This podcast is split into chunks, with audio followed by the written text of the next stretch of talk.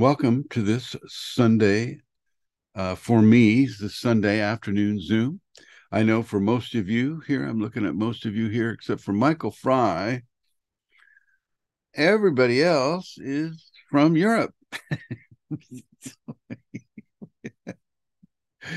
You know, so so good evening, Europe. Good evening, Europe, and and almost to Asia with regards to uh, Tina and David. So good good evening to you both, and thank you for joining us today, Susie Sneeden. Oh my gosh, I, you know, I haven't seen her here. I don't think ever. So welcome, Susie. All right.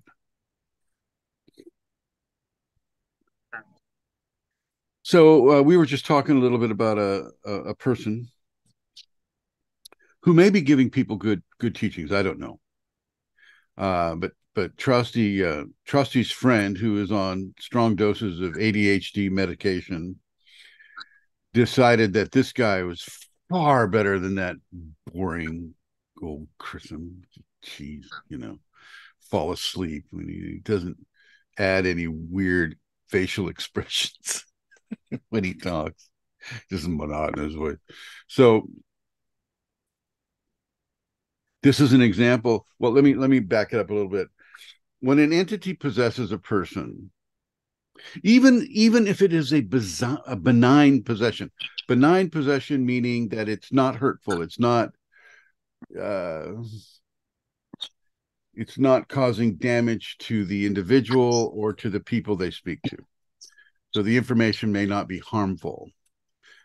But it's, it's it's so this is kind of like some of the channelers do it like this you know they you know they get fully possessed right? The the entity comes in and embodies them and then they start dishing out uh advice.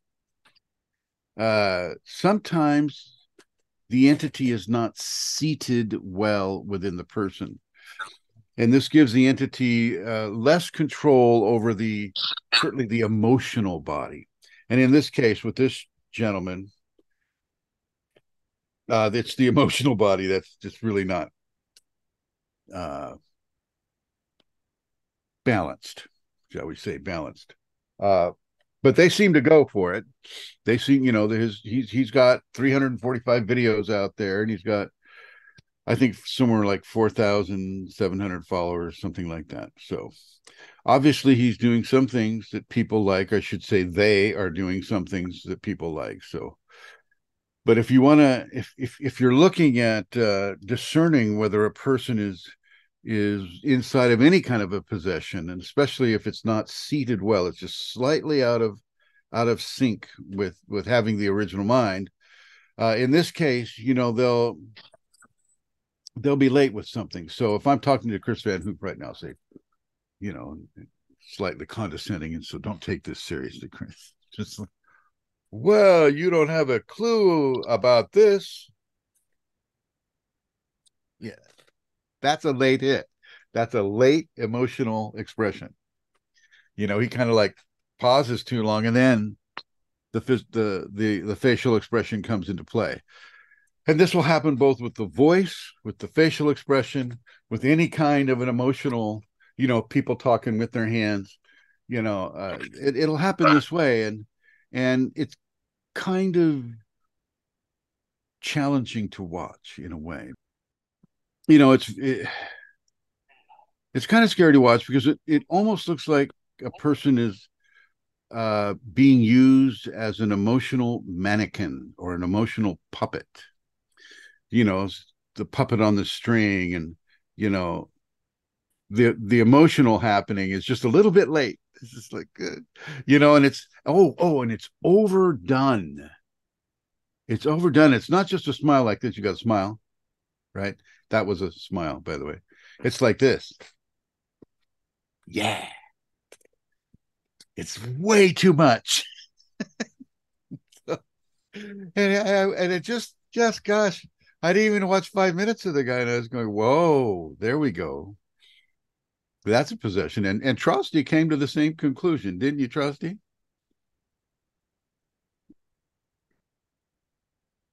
Got it. You got to press that. There you go. Yeah, yeah, uh, immediately because he was uh, moving weird and with this angry.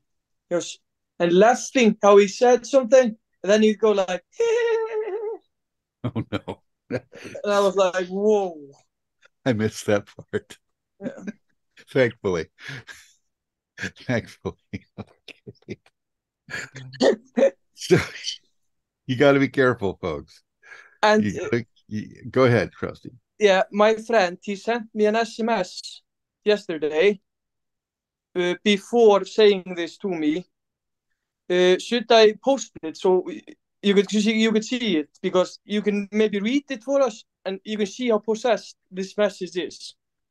I was translating it. Wait, Not quite sure what you what you're meaning. Are you putting it on here on the chat? Is that what you're doing? yes, sir. Don't do it yet because I don't want people distracted from what we're talking. We'll do it at the end and then they can tune in Okay. to that guy on YouTube later on. Okay. Uh, yeah, yeah. So thank you, sir. Thank you very Mm. much. Uh, so yeah, yeah. You know, you got to be careful about who you're taking information from, uh, and what they're saying about themselves, and how they present themselves, and and uh, how they treat the questioner. How do they treat the questioner? Do they do they come up and say, "Well, you're you're clueless. You're just acting." That's what this guy did. You know, is they they really and and I remember Mooji. Mooji's another one. So Mooji, Mooji is asked something that he doesn't know the answer to. He doesn't know about Kundalini Kriyas. Basic, basic stuff, right? Basic. You know, and so this this lovely young lady stands up in the back of the classroom and says, you know, she asked him, I've got spontaneous movements going on. I'm not quite sure what's what's going on. Uh, you know, do you have any kind of a, a of a help or an answer that you can give to that? And he says he totally just humiliated her in front of the entire class on YouTube and told her that she was just making things up and that, you know, this wasn't real and he didn't touch on the source of the Kriyas at all because he didn't know about them. You know, and this is this big spiritual master. This, oh yes, my name is Mooji, and I'm I'm from Rishikesh because I'm so holy, and you know, please, please. yeah, and so you have to really look at the at the the uh, the the the meat of their answer. I, sh- I don't want to use the word meat. I was struggling with. That's why it was taking so long. Is she wanted to use the word meat, and I don't want to use the word meat. So you'll have this, eh, eh, eh, you know. So, but you know, you know who always wins. So, uh, you know, you have to look at the the essence of the information that they're giving and how they're giving it, because that is an indication as well. How do they give it? Uh, if you look at um, Sadhguru, right? Sadhguru's well, Sadhguru is very neutral this way. It's like when you have the Kriya, the Kriya is the sacred entity of the Shakti, feminine goddess coming through you, moving your arms and your legs in a certain way so that the infusion is a better, well accepted by your physical system. Right? He talks like that. Am I was that a good rendition? you know, uh, you know, but he's not condescending. He's not condescending, and he's not having all these emotional late hits. You know, he's, you know, he's he's fairly well balanced, and so you can feel a sense of authenticity from him, rather than from a channeler or somebody who is incorporating a spirit into the body that doesn't necessarily belong to that body, and so they may not be seated well within the body. Now, if it's a possession, uh, it's going to be a, more of an opportunity to not be seated well. If it is an entity that is being welcomed in, like say Ramtha or um, Jane Roberts entity, I forget what they call them, Oversoul Seven, whatever it is, the Seth, the Seth material. So you know that was that was seated well because she's welcoming him in uh, uh, and Ramtha was being welcomed in by JZ Knight, you know, and you know, it's seated a lot better, and so they can come through a lot better. You know, with this guy that we're going to post at the end of the show, it doesn't seem to be seated that well emotionally. The emotional body doesn't seem to be. so he's yelling at people, and he's, you know, he he. Well, you'll see. So uh, this is how you can discern if this if if the person you're listening to on YouTube is a teacher that is authentic, coming from within, or shall we say, I'm going to call it inauthentic because the spirit possessing a body does not have Kundalini. It is a spiritual possession. Now, the, the spirit may be able to, to verbalize all kinds of information. Okay? All kinds of information about this and the kundalini and things of this nature. And i've listened to this. I've listened you know i before i started teaching i did i did a, few years of research just to see what was going on out there. And you know i get red flags you know it's just like red flag this person's not authentic or this person isn't real this person is giving information that uh, is not authentic, that is not applicable to most people, and they're trying to steer their audience into their uh, modality of belief. Uh, so I've seen that, and I've seen that with, and I, I, I, I went to channelers in person. Some, some fifty-year-old guy channeling the Virgin Mary. Boy, that's quite a sight. You got to see, you got to see that one, especially with the incorporating. Ah, yeah. Just, oh, hello, beloved. It's just, oh my god! And it always starts out with, "Hello, dear ones." Have you noticed that the channels? Ah, we all become dear ones. Anyway. I saw that down at John of God's too. It's like, hello, dear one. And goes, I'm not listening to this one. and so now if anybody calls me a dear one, then I'm starting to look away. I don't know what. Maybe it's just me. All right. So there are certain hallmarks of a possession that you can be aware of when you're looking at these people on YouTube or you're visiting them in person, and authenticity of the information and what your Kundalini helps you to feel about that. I say that I get red flags. Well, that's the Kundalini giving me red flags. It's not me just going, oh, I'm a suspicious asshole, so I'm going to raise this red flag. No, no, it's uh, it's the Kundalini going, uh, uh, uh, uh, don't listen to that one. Don't listen to that one. No, no, no. Change the channel watch watch uh, Thor again, or, or whatever it is you watch. You know, so always, always, always check with your Kundalini.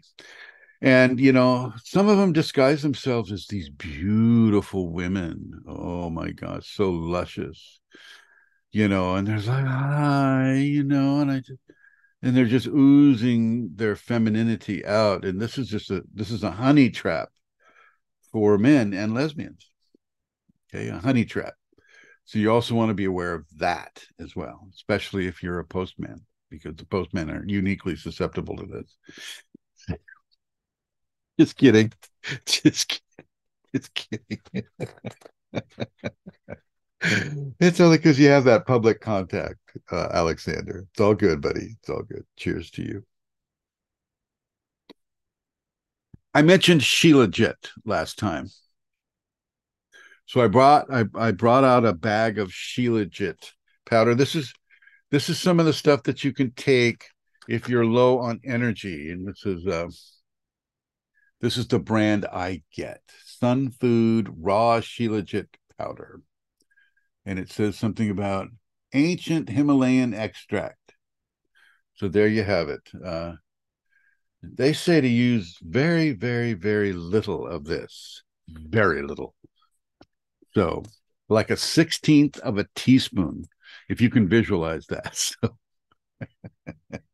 if any of you, you know, you're you're walking down the street, you're delivering people's mail, and you say, "Oh gosh, I feel so weak." You know, you're just like you bring your little thermos of Shilajit with you, shake it up, put some hot chocolate in there because it's really bitter, and then take a few sips of that, and you can deliver mail all day long.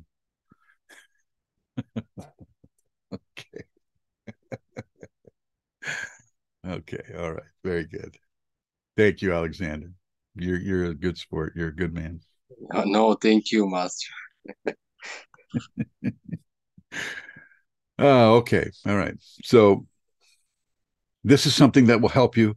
In addition to that, if you're a man, uh, I will suggest that you take red Panax ginseng, red, as in the color red, Panax, P A N A X, ginseng, and you take the capsule apart, comes in a capsule like a powder, and you empty out the capsule in the bottom of the of the tea cup and uh, you can pour the water in there. Only take these are typically they come in 500 milligram tablets and, or, or capsules and like a thousand like two of the two of the capsules is probably enough normally and you can raise it up if you want. You won't get jittery like you would with caffeine but if you do too much of it there'll be a form of hyper uh, tension a form of hypertension. Now, ginseng, of course, is an adaptogen.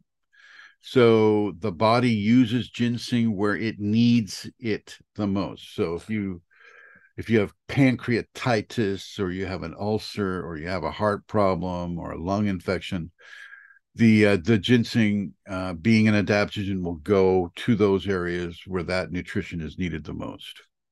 Uh, just an FYI about ginseng, it takes about seven to eight years to grow a viable ginseng root.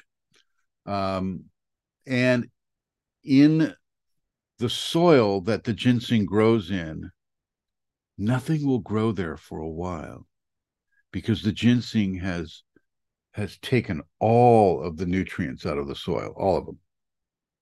So you have to replenish the soil with nitrogen and with different uh, uh, what do you call it uh, minerals.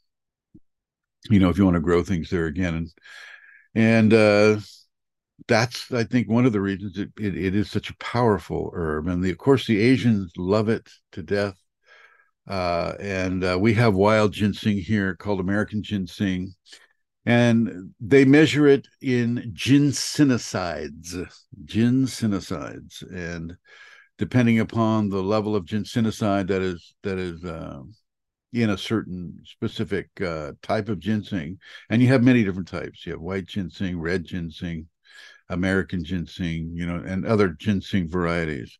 But this this will help you now. The Korea uh, white ginseng, they uh, they process it more so than some of the other ones but I still have felt the effects from it. Um,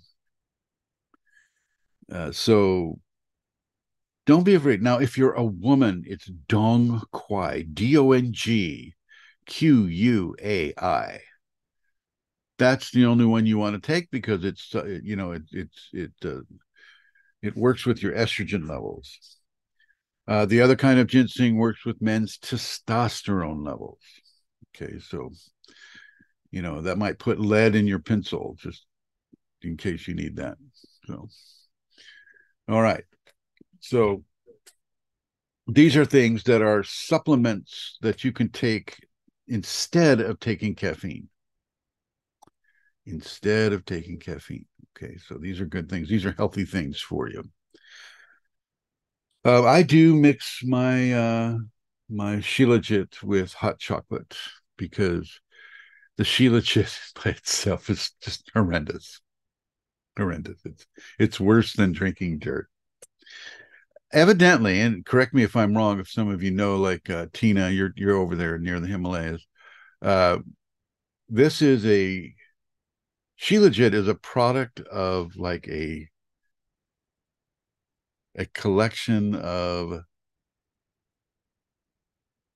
some sort of a growth that happens on the rocks of the upper Himalaya mountains. And I don't know if it's a mold or a moss or you know what kind of a thing it is, but they go up and they scrape it off of the rocks. For all I know, it could be like yak dung, you know, collecting on the rocks. you guys know what a yak is. Um, I don't know. I don't know. I, you know, I I just know that people swear by it. The Kundalini's all right with it, so I go with it too. All right. Any questions about any of these types of things uh, we're talking about pretty early in the program here? Yes, uh, the I have a question about the Shilajit. Uh, does it also take heavy metals out? What's that again? Say. Does it also take heavy metals out? Oh yeah, they say it does lots of things. Yeah, Here's what the package says. Shilajit's origin lies in the ancient plant material preserved in the dark crevices of the Himalayan mountains. As the sun warms up the mountain and melts the snow, a soft, heavy resin seeks out and is collected by local farmers. The thick resin is then dried and ground into a fine powder known as shilajit, meaning rock invincible in Sanskrit. It has a natural smoky flavor and is high in iron.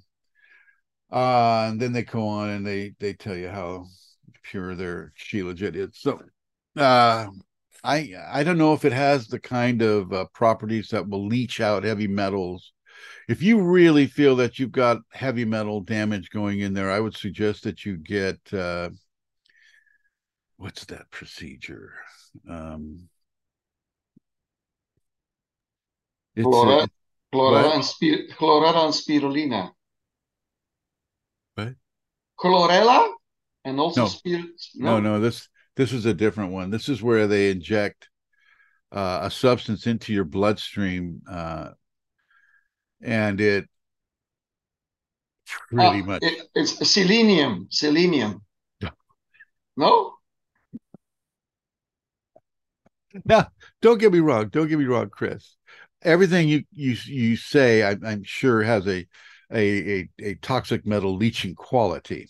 But this just isn't the procedure that it, this procedure i'm thinking about is an older procedure procedure. It's been around for about 50 60 years. Uh, and uh, it puts a they discovered that this chemical ehbc or something when they when they put it into the uh, bloodstream it literally sucks out the heavy heavy metals uh, because it it it all the metals are attracted to this substance. It's like cleaning out your pipes. Matter of fact, it, it is some sort of a solvent, I believe, that they're putting in there, and I just forget what the term is right now. Uh, but there, as as as Chris Van Hoof has mentioned, you know, selenium uh, mixed with zinc which itself is a metal, by the way. Zinc is a metal. Uh, you know, some of these things can also work for you in, in that regard. If I was really good on my computer, I would look it up right now because, you know, but I'm not that good on the computer. Uh, and I don't have a modern computer. My computer is kind of old and doesn't even have a C connection here. So just an FYI. okay. All right. So uh, heavy metal toxicity, also the Kundalini will work on that as well. She's giving me this very clearly right now, uh, which is one of the reasons why you want to drink, you know, those two liters of water a day, not six, like some people are doing. You know, you don't want to drink six liters, way too much, and and and literally your your your your pipes won't be able to handle it. So uh the the areas your kidneys your adrenals and the and the uh the pathways between the organs will become so engorged with water that they begin to expand so much that you'll feel pain. You'll feel a lot of abdominal stress. And you can burst something that way too. And so i really strongly suggest that you stay hydrated you eat the watermelon uh the coconut water if if you don't have the watermelon.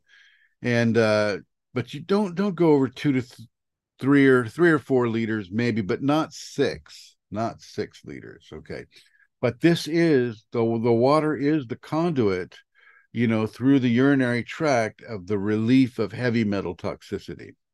So those of you that like say live in a big city like uh, Tina, she's living in New Delhi and so when she travels across the town because there is no environmental protection in India whatsoever that that you're going to be breathing all of these toxic metals just in the exhaust of the cars ahead of you.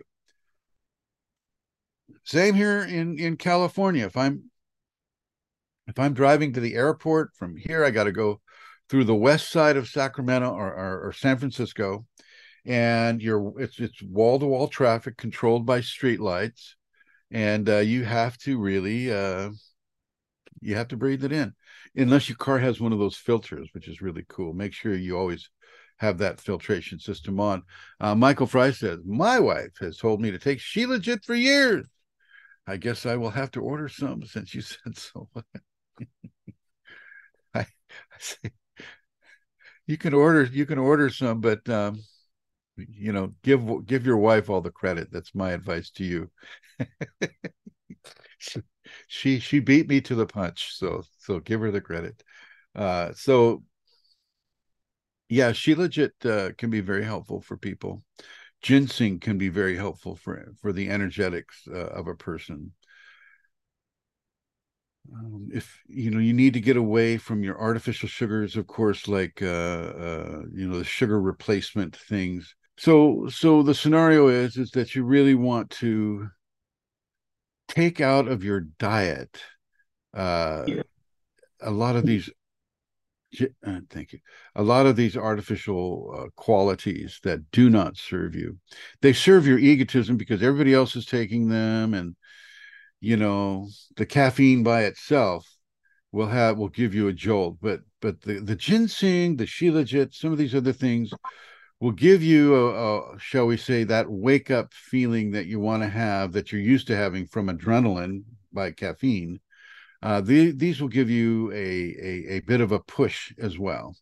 And uh, that will help you th- you know to wake up go through through your morning routine. You know michael he's got to get up early and run all his crews. You know and so maybe some red panax ginseng and, and shilajit would be a good good uh, alternative for some of these uh, issues. I mean, you know, if you're working early, early, early in the morning, like uh, sometimes I'm getting up at four or five in the morning, but in my case, I haven't gone to sleep yet.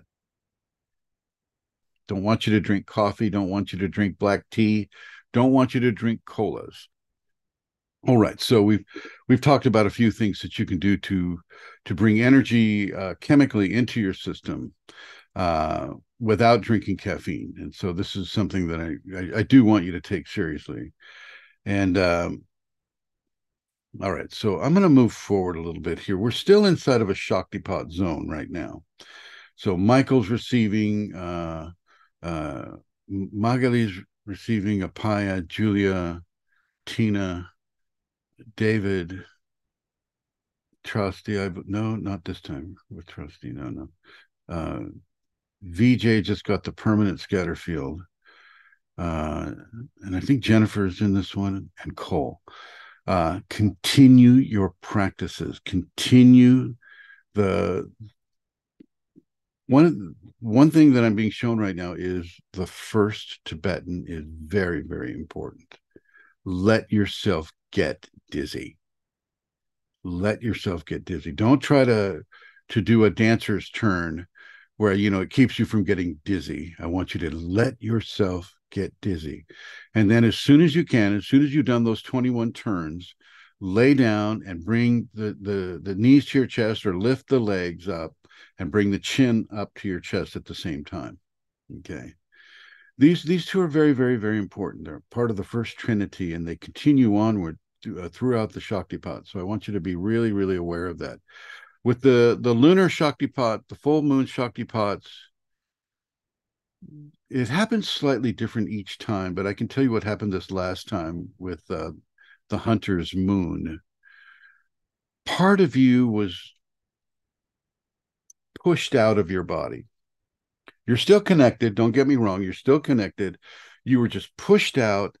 Light was filled in, and then you were pulled back in to incorporate that light and then it was all directed to go up from bottom to top. So that's what happened to each one of you. So just, in case you were feeling a little strange, well, that that may have been it. So be advised about that.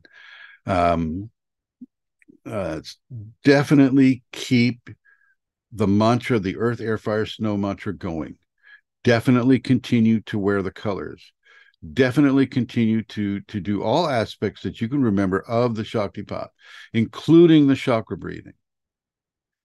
Okay, including the chakra breathing. Now, I don't want you to chakra breathe up here. Uh, I I counsel people not to do it here as well, but some people do it anyway because they're so focused on uh, you know opening the third eye. Don't be too anxious to open the third eye. You don't understand the ramifications. Okay, the ramifications of too early an, uh, uh, a third eye opening can be disastrous for you if you drive, if you ride a bike, even if you walk down the street uh, you'll see things that will totally divert your attention away from what you're doing. And it can scare you. It can scare you tremendously. I've seen people. I went to a place a long time ago when I when, when I was trying to figure out what was going on. I went to a place called the Berkeley Psychic Institute uh, here in the on the West Coast, California. They had about nine places where you could go, and it was a it was uh, started by a guy named Lewis Bostwick. And, uh, you know, he was giving really authentic information. I mean, straight up information, except he, he liked entities. He, he, you know, he would, he would farm entities, so to speak, and then he would assign entities for the different students, which is totally opposite of what I would do but he gave people information that allowed them to actually open the third eye, not just figuratively, but actually open it. And I would see people walking down the street after having done that with these kinds of expressions on their faces.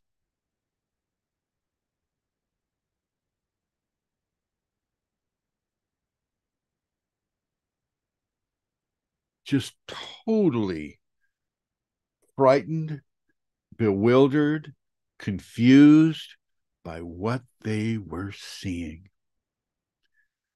And it was, you know, God, I, one of one friend of mine named Corey. He went from a really happy person to someone who had a real big problem. He was handling it.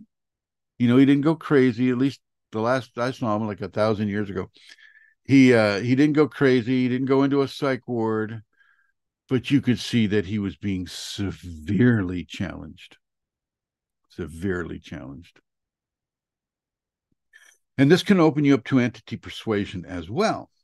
I had another friend of mine, you know, Tony, and and uh, you know, his third eye was opened up a bit, just enough for him to be influenced by entities. And and you know, he had a horrible death, just a really bad. It was a, maybe it's not so bad. I mean, it was during the uh, the first Gulf War, and they were going to go down to San Francisco to protest. So they took this double decker bus down to San Francisco to protest, and and the the double decker bus had a sunroof on it, and they were singing into this tan this this tunnel, right the the Columbus Street Tunnel, and they're singing and you know they echo it echoes back to you and they're singing let there be peace on earth right? Let there be peace on earth. And they didn't realize that the other end of the tunnel the ledge was really low and they had their heads sticking out of the sunroof. And him and a medical doctor were both decapitated as the the bus exited the tunnel. Yeah nasty shit you know the heads flew back into the bus. And my friend who was dead and a really good doctor, a really good MD who'd done a lot of good work, she was also dead. Uh, he should have been able to see that. You know, with the third eye open, he should have been able to see that, but he was so wrapped up in his worry and concern about the new Gulf War that was erupting that he he didn't pay attention. So I want you all to pay attention and don't stick your head out of a sunroof. Okay? Basic things here. All right. So be aware of what you're doing to yourself when you open a, the third eye prematurely. Because when you see entities, they can now see you. Seeing is a contract, a cooperative contract. So if you don't see them, then they don't really see you either. And it, it, there's no contract of communication being done when when you don't see the entity. So I'm looking at Susie right now. Susie's in, you know, and I'm I'm not looking at the entities around her. So they're really not feeling my grace except what she's pulling in through the through the computer screen or phone screen. Okay. But if I look at him boom, I've just committed a contract of communication. And that means you know that they can communicate with me and i communicate with them and you know i do i do very tricky things with the entities just be aware susie for the most part i don't touch a person's energetic anatomy be honest with you i don't I, I used to when i was younger with this you know i'd see i'd see somebody totally possessed and i'd start removing entities right but i don't do that now I don't do that now unless uh, my Kundalini compels me to do that. Then and only then I will take off entities or the person asks me to. Like if Jolanta, Jolanta say looking at me and she'll go, Oh, hey, you see the entities around me? And yep, see, she did it. She did see that the snake tongue. Just kidding, kidding.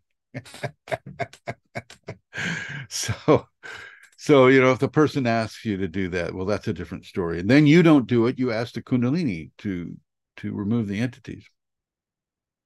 You always try to keep yourself in a position of cooperation with your Kundalini. You're not dominating your Kundalini. You're not, Michael Fry isn't using his Kundalini to stucco somebody's walls. Although she's there. She's there. She's watching how he does his work. She watches his integrity. She watches, you know, his pricing, you know, how he treats his workers, how he treats the customers. She is there every second, every nanosecond of the day. But Michael's not like going, well, you know, to its customers, you know, I've, you know, I've got, I'm a divine embodiment, dude. I can do whatever I need to do here now. I want to stucco this wall this way over here. He's not doing that. Are you? You're not doing that, right? okay so but he's right he is a divine embodiment magali's a divine embodiment now all of you here that have the kundalini are divine embodiments okay but you don't advertise that ever especially here in the west i mean you know they'll just dissect you oh where's the where's where's the divine here i was just looking at well, it's not in his tongue you know so i mean you got to be careful with what you say and how, why you say what you say. What's your reasoning behind this? What part of the ego is playing a game with your Kundalini? And do you really want to play that game with her? Because let me tell you, she can she can do many things to help you not do those things. Okay, but it's not like getting spanked by your mom and your dad, but it can be. It can be. All right. So moving onward here. Uh, so just to just to to recap, don't prematurely try to open your third eye. Once it's open, it doesn't get closed again. It's like Kundalini. Once Kundalini is activated or awakened, it doesn't. There is no off switch. Okay. So just just to recap, I know most of you know this, uh, but I, I still we have some new people here, and I want to make sure that they know it as well. Uh, so moving on, moving on here. Um, I want to thank all of you who have offered to help me uh, move the trailer. Michael, I want to thank you for that. Uh, and uh, I will be moving out of this place here, this beautiful sunny place here in the, in the middle of the city, to a place that I showed you on the uh, on the video which is out in the middle of nowhere. It's just a square piece of dirt. Okay. With star thistle. You guys know what star thistle is? It'll puncture your tire. Uh, and uh, and the air is so clean. Oh my gosh, the air is wonderful. You guys got to get out of the city. Seriously. I know, Jolanta. I know, but you know, and you don't want to go back to New York, Jolanta. That's just like going from the fire into the frying pan. Okay. You need to go into the countryside. Into the countryside. And I don't care if you just get a travel trailer like I'm doing. You know, I'm not out here building a ranch like Michael, you know. If Michael's moving out here, you know, he's building the house. He's going, yeah, I got to rebar the foundation. You know, I got to, I got to get the studs up. You know, it's Michael build the house from the ground up. Me, you know, I'm just like, well, okay, I better put air in these tires. That's my for my little trailer. So, uh, and Magali has seen my trailer. She knows what it looks like. She's just like, yeah, no water, no sewage, none of that. Poor Magali had to walk all the way to the supermarket just to use the bathroom. Remember that? Yeah, yeah. there will be no supermarket out here, Magali. I just need you to know that. No trees either. We're going to do the Peruvian bucket uh, scenario. So just so you know, because you were there. Um, I'm getting ready to do that. And I did, I was able to make that video. So therefore, I will be able to continue the Zoom work from that area. So I'm, I'm kind of excited about that. I have to run it off the phone, I think, but we'll see how it goes. And I want to thank you all for, for coming and supporting this Zoom project that we're doing here. I think it's really important right now during these days. Uh, do everything that you can do to oppose the WEF, the World Economic Forum. So make sure you do everything you can do uh, not to live in a 15 minute city, not to uh, let your all your money be digitalized. Uh, you know, resist, resist. Right, Susie? Susie's a reporter. She's a she's she's one of those expose reporters. Am I right? An expose reporter. What do they call those? You don't know. okay. All right. So yeah, definitely resist those those movements that are made upon your freedom. People think, you know, they get so lost in complacency. I, I just can't say it enough. Get out of your complacency. Alexander is not going to be delivering your mail for eternity. Okay. Sometimes you're going to have to get off your ass and drive to the post office if there is one. Am I right, Alexander? Yes, Master. if you say it so, probably.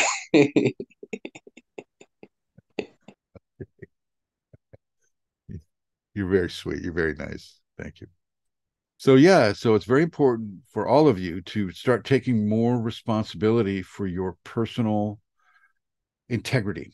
And that means the integrity of living life the way your Kundalini wants you to live, which is, which I'm going to suggest is a far more natural form of life.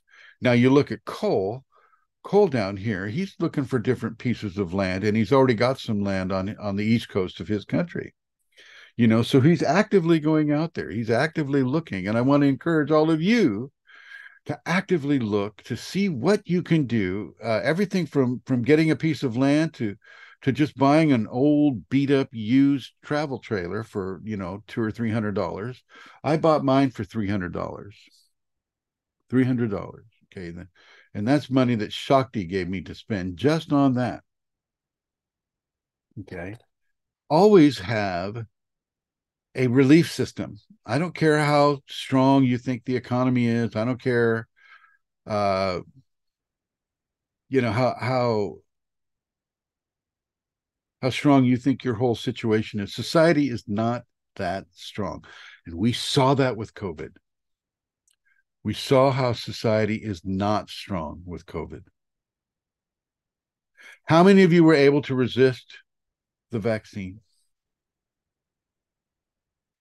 One, two, three, four, five, six, seven. Seven. eight with Radu and with Cole. Well, okay, so you guys did pretty well.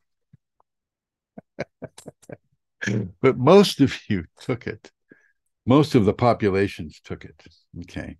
And here, God, you know, out here on the West Coast, I don't know what's happening where where I think Susie lives in in Idaho or somewhere like that. Um, Utah.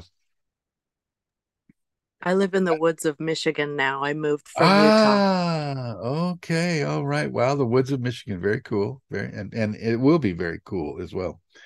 it's probably it's already getting that way. Um, uh, I, I just jumped off that stream of thought. Just a second.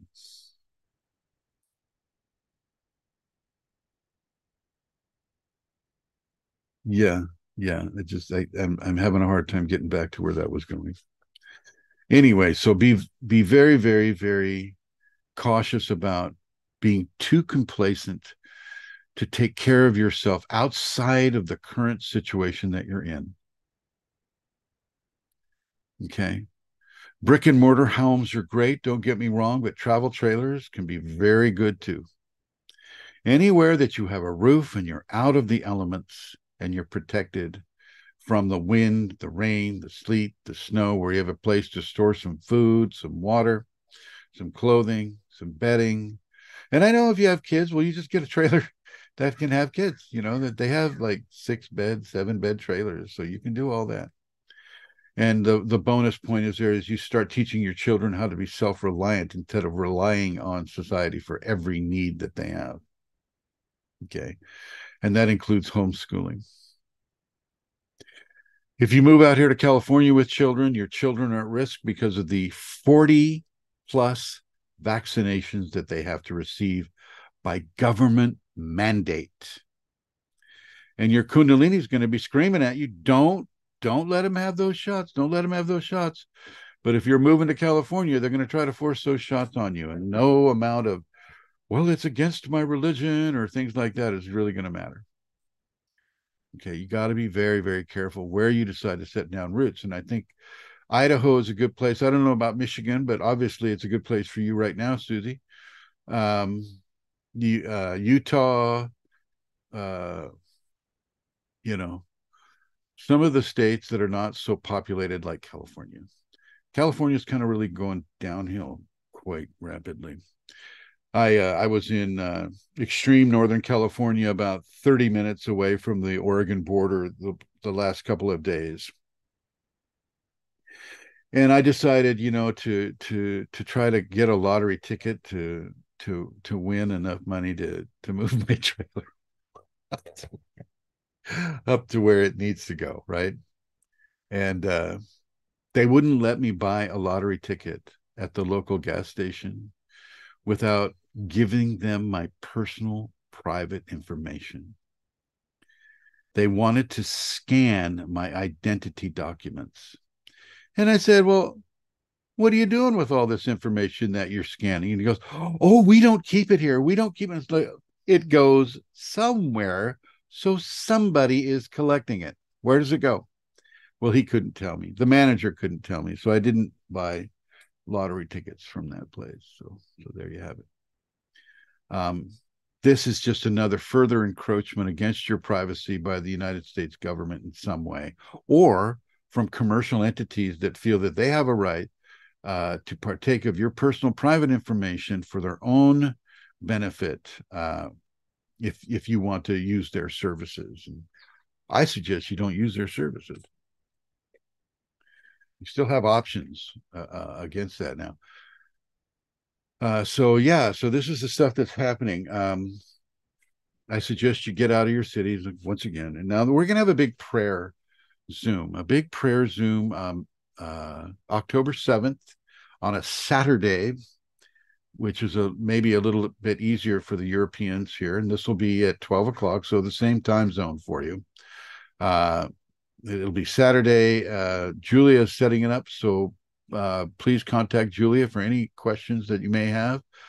Uh, we'll go ahead and and uh, put the uh, the notice out on the FB pages and the FB groups, and I want you all to part partake if you can I know Saturday's the middle of the weekend. I know it's the only day Alexander gets to rest. You know, so you know, I don't know how it will fit in with that, but uh, I'd love to see you all there. Okay.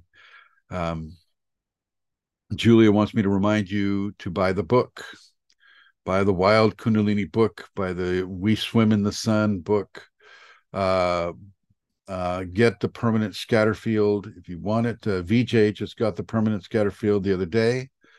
I uh, want you to all participate in these areas if you can. If you feel your Kundalini wants you to do that, then this is definitely something that you want to do and allow it to occur. Okay. If you have other issues, if you, yeah, just, just don't hold back. Don't, don't be embarrassed to ask any of these questions or to ask anything that you may feel would be beneficial to your Kundalini. Uh, there's no such thing as a stupid question. Okay, no such thing. Uh, and let's see. Uh, BJ says Vax, no, no. Alexander says, how much cost moving, Master? A lot. A lot. It'll probably empty out my bank account. I have like three thousand dollars saved up to try to get it. So we'll see. It'll it's a drayage, you know, drayage costs. Um anyway, so we'll see. I haven't got a firm number on it yet, uh, Alexander. But I know drayage with the cost of diesel, with the cost of uh, paying people by the hour, with the four and a half hours it takes to get there, but they're towing, so they can only go 55 miles an hour instead of 70. So that's going to take them longer. And, you know, all of that stuff is is adding up. So that's kind of the situation that I'm in with it right now. But I have to leave because this place is being sold, and you know they will they will they will get a tow truck and extricate me somewhere wherever you know behind somebody's gas station. Um, so anyway, that's the situation. Um, hopefully, if all goes well, uh, we'll be able to uh, broadcast uh, the next Zoom while I'm up there uh, and uh, start a whole new chapter in my life and and in my kundalini because I'll be out of this noise. I'll be out of this pollution. It's it's very clean where I'm going. Uh, the air is clean. The water's clean. It's cold. It it has the four seasons. You know all of that stuff. So, any questions? Uh, feel free to ask about your kundalini. Um, if you don't have any questions, then I'll just continue on with the uh, the monologue here. Okay. Susie Sneeden, will you remove my entities? Why do you want them removed? What are they doing? Oh. I'll I'll be straight up with you, Susie. I could easily remove your entities easily. But your your entities have a, your kundalini has allowed you to have entities, and so there's something for you to learn by having them. And I want you to take the power in your own hand and do this right here. Okay, get them off the the crown chakra and ask your kundalini to re- to remove those that do not serve you do not serve your your learning. Do not serve your evolution. And don't get me wrong i mean i can literally take them away. But if she wants them to be on you she'll just bring them right back. It's easy it's easy to take out entities. Seriously it's like it's like popping a cartoon. This is what people don't understand sometimes it's like when you see entities in the astral, they're not necessarily going to look like flesh and blood people. Some of them look like cartoons because they don't know how to look like a flesh and blood person. And so they'll they'll take something out of your childhood that that they know you can relate to and they'll come to you that way. When I was down at John of Gods, I would see that. I'd go into these little chapels and I'm like, you know, praying to the Kundalini, praying to Sacred Feminine, you know, and all of a sudden, you know, an entity would come in trying to look like sacred feminine, but a cartoon. what are you doing? so yeah, so this is not unheard of. Uh, you just have to be very, very, very discerning and connected to your grace. It's it's really it's this it's this super choice that you have. Do I connect with the inner divine, or do I connect with, you know, what I'm seeing on television or YouTube or whatever it may be? Do I connect with that which is outside, which everybody else is connecting to, or do I do I step out on a limb and connect to my inner divine and just let that be my rock? my inner divine. Let that be my rock. And I want you to believe that so much, so strong that even as your best friend tries to to counsel you away from from teachings that your kundalini enjoys to be counseled by another guy that's like possessed that you're able to discern it like Trusty did and you're able to resist it like Trusty did he can watch that guy and go, "Oh my gosh, look at that! Look at all those late emotional hits. What's going on with that?"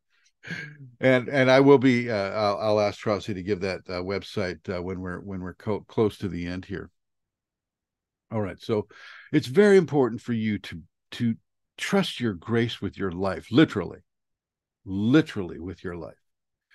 And I know it's difficult. It's a big step. It's a harsh step to do and you know where she really tests you is when when she allows something to happen to your children.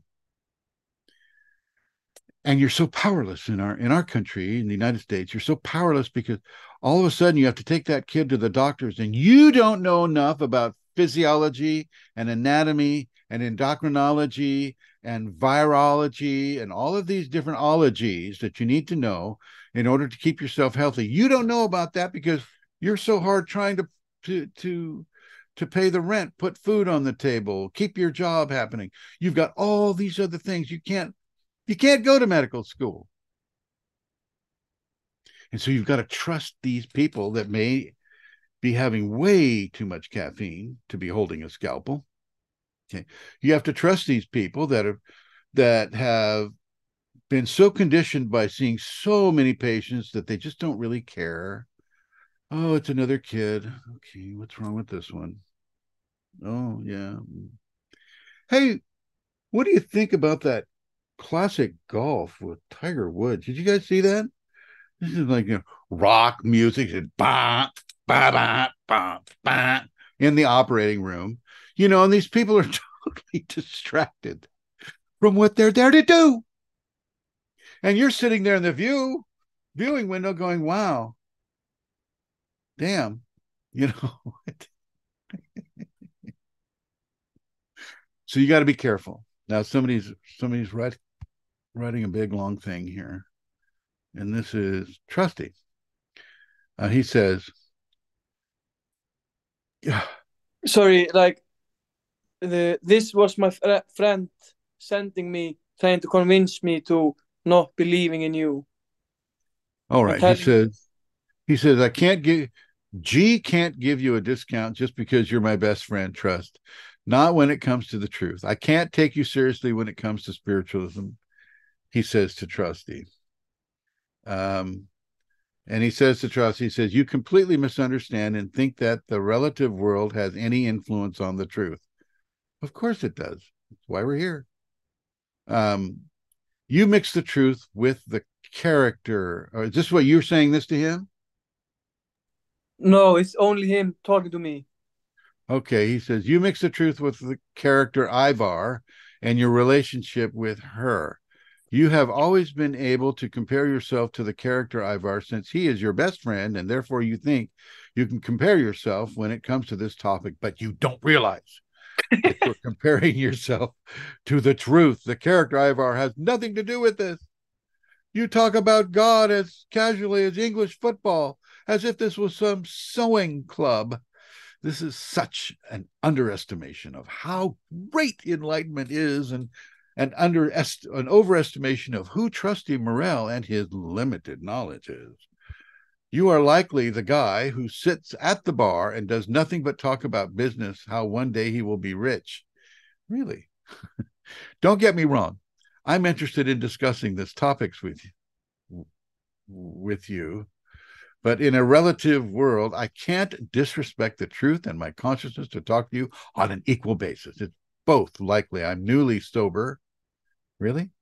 I'm newly sober and I just leave hanging out with old friends or Petrie or training for the world championships in fitness, but still always just training with someone who doesn't bother going to the gym, eats Prince Polo every day and thinks he's on his way to the podium. if you would respect the truth, you would stop the spiritual masturbation and put in real work. You have no idea what divinity is, and yet take the liberty of portraying yourself as a spiritual person, consciously or unconsciously. You are a danger to those who are in search of truth. yeah. Take responsibility and stop it until you grasp what is true. Any other behavior is a definition of devilry. Wow. I can kind of see that that he is newly sober. Uh, and he still has those entities attached to him too from the days of being an alcoholic. Okay. And and Um, he's taking he's taking the uh, uh, ADHD medication. Right. On top of that. Yeah. Uh, you know, he has a first of all, I wanna I wanna give him credit for his search for truth. Okay. His search for truth and your understanding of truth may be two different things. Okay. You are the Sun King. And so your radiance will shine on everybody. And it does, even to this point, this moment right here.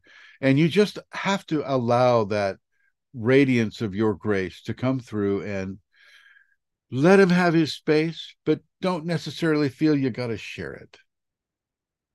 You know, there's enough room in this world for for him to have his opinion and you to have yours, and you can still share tea together and talk about the weather.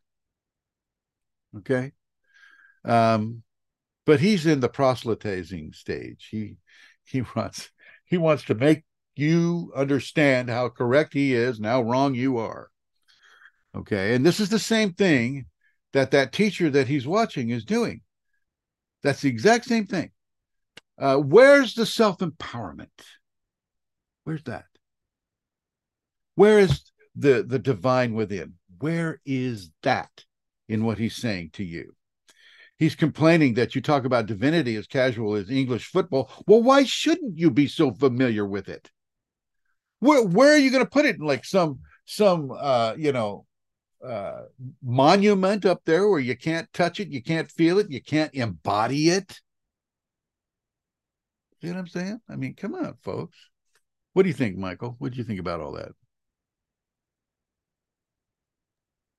Yeah, I mean, same thing you said. That was the first thing that came to my head when it said you can't, you know, be casual with it. Well, I mean, you need to to know it. You know, I mean, that's exactly what I was thinking right when you read that. So yeah, pretty much. yeah. Yeah, yeah. Okay, all right. Uh, how about you, Medi? What do you feel about that, Medi, sir? Now he's running for the microphone. Um, Here we go. how much- Can you hear me?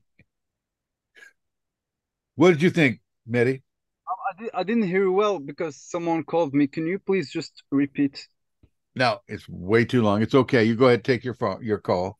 Najmi, Najmi, what did you think, Najmi? Waking all these people up.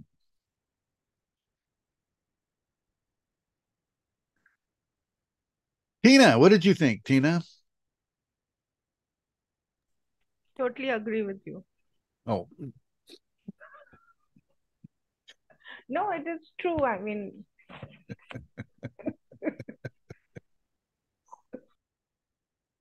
all right. I'm just seeing who's staying awake here and who isn't. It's okay. It's all good.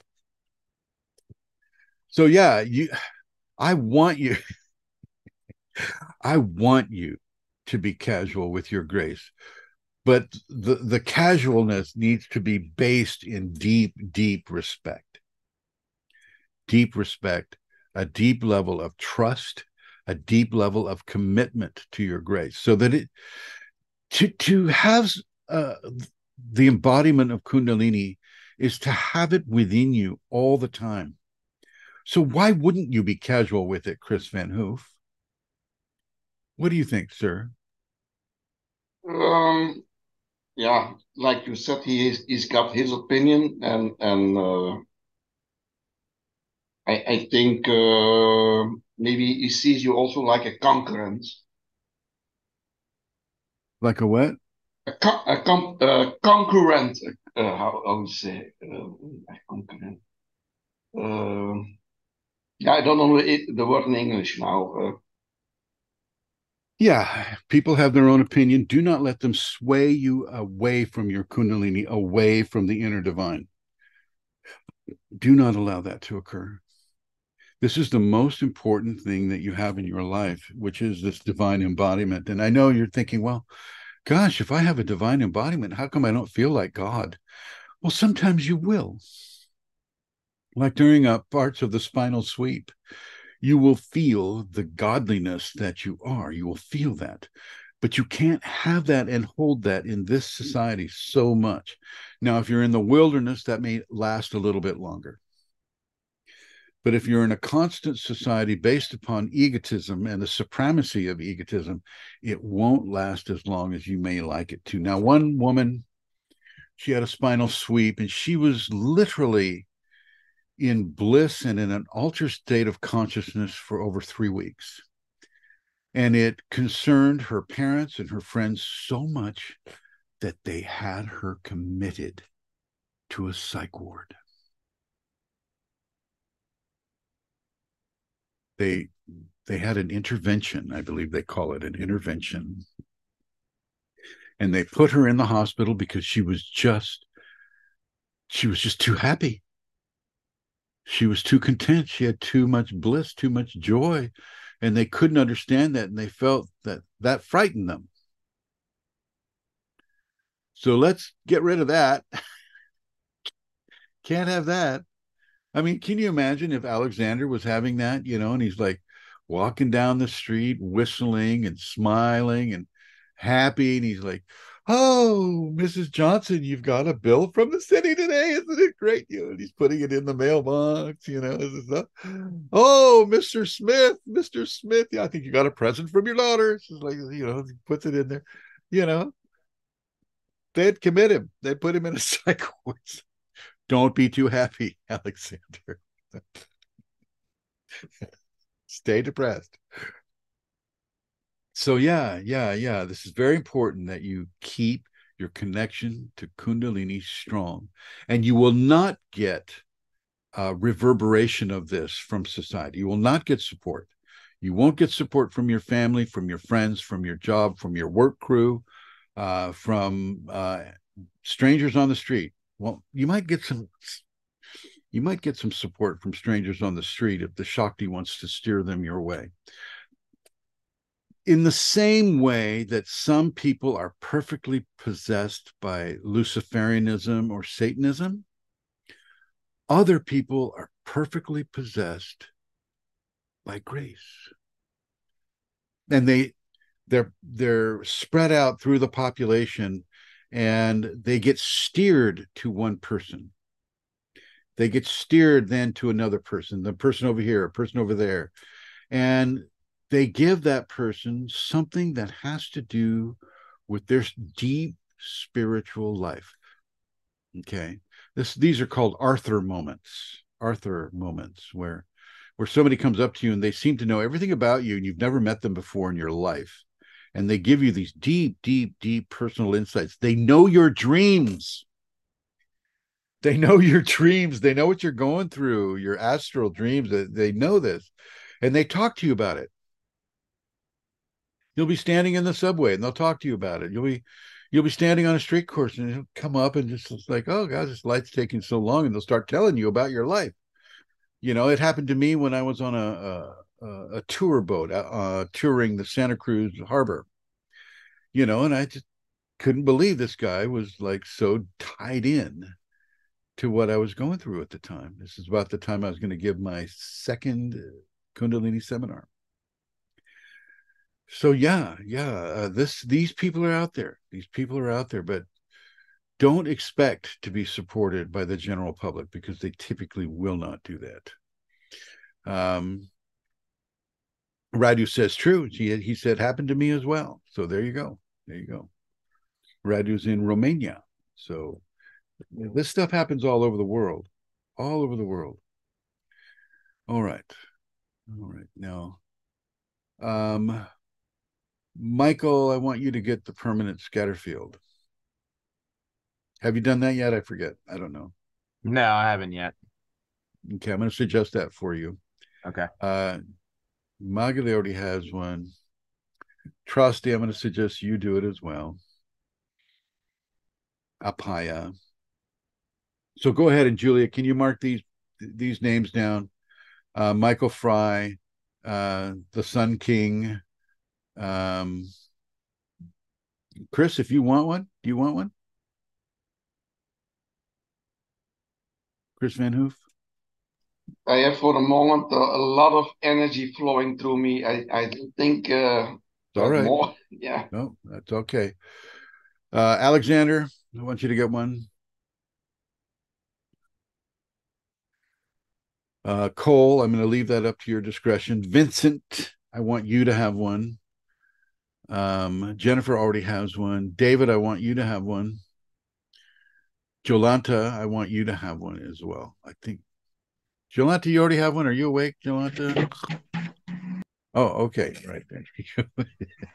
I thought I heard. Master someone. Chris, Yes, sir. Master Chris, I think I already have one.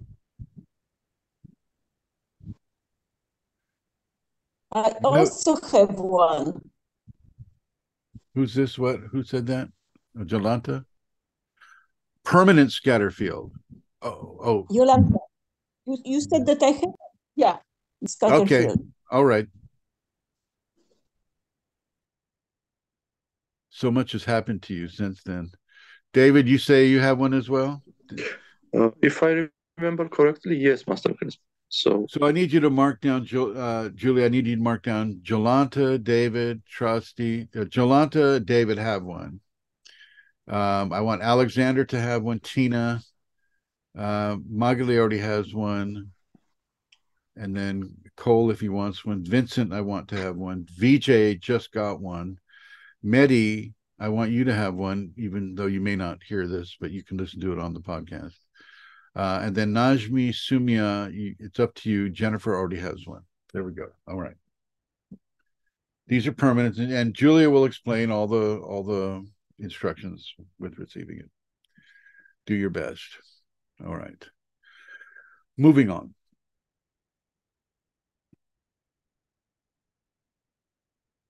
How many of you meditate at least 30 minutes every day?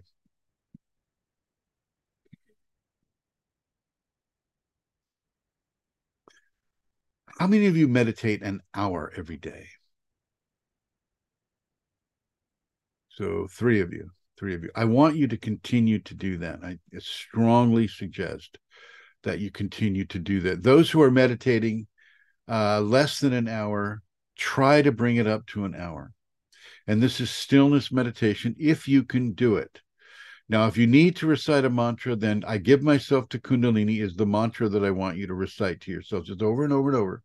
I give myself to Kundalini. I give myself to Kundalini. I give myself to Kundalini. I give myself to Kundalini. Some of the other phrases that you can use are I am at one with the all that I am. I am at one with the all that I am. Now, that is an interlocking mantra. And I don't know of any other place where you will get an interlocking mantra. You know what that means, interlocking?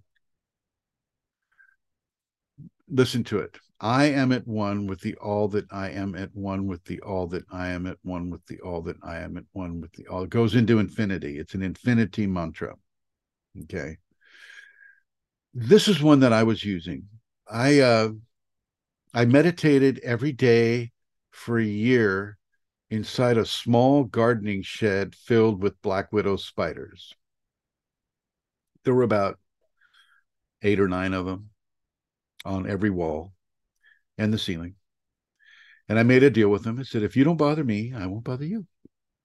And they never bothered me, and I never bothered them. And it was perfectly safe. Uh, so you can cohabit with with uh, poisonous spiders. Seriously, you can they're not out to get you. They they they use their venom for defense and for hunting. Anyway, so um, every day for an hour, meditate. And if you want to use the the interlocking mantra or I give myself to Kundalini mantra, uh, definitely do so. And if if those of you who already know how to meditate and are meditating, try the mantras. See what they bring into your equation. Okay, just try it out. It's it's a worthy exploration. Yeah, a worthy exploration. All right, moving onward. Um,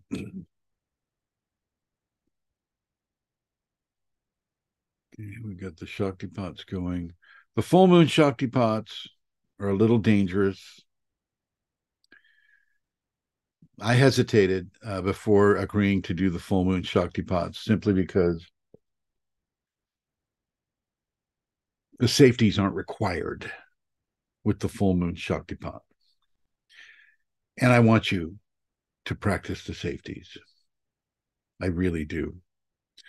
Um, and so those Shaktipats will be mitigated by your ability to have and hold the qualities of the of the safeties in your heart whether or not you're practicing the five tibetans or the forgivenesses or the gratitudes or the tolerance or the self-discipline or the grounding uh she will determine where your application of those qualities within yourself already is and based upon where that already is will you will be given the energy to to to start an activation or to continue an activation into an awakening. Uh this this i'm getting all kinds of information now. Uh for those of you that if you can have an aquarium in your house get one. If you can take care of it if you can put fish in it, they attract strong levels of prana into your house. This is a feng shui thing that happens, just happens to dovetail with kundalini. The feng shui, if you if you point your house door in a certain direction and then to the left of the door you have a pond with goldfish in it, they attract good energy that flows through your door every time you open the door. Okay. The next best thing is to have the aquarium in your house already and to keep the water clean. Magali, show them your aquarium. Turn the light on. I know, I know. She doesn't like to wake up the fish. See, she covers them up. They're all going to be stunned because, oh, where, where did this light come from? Oh my God.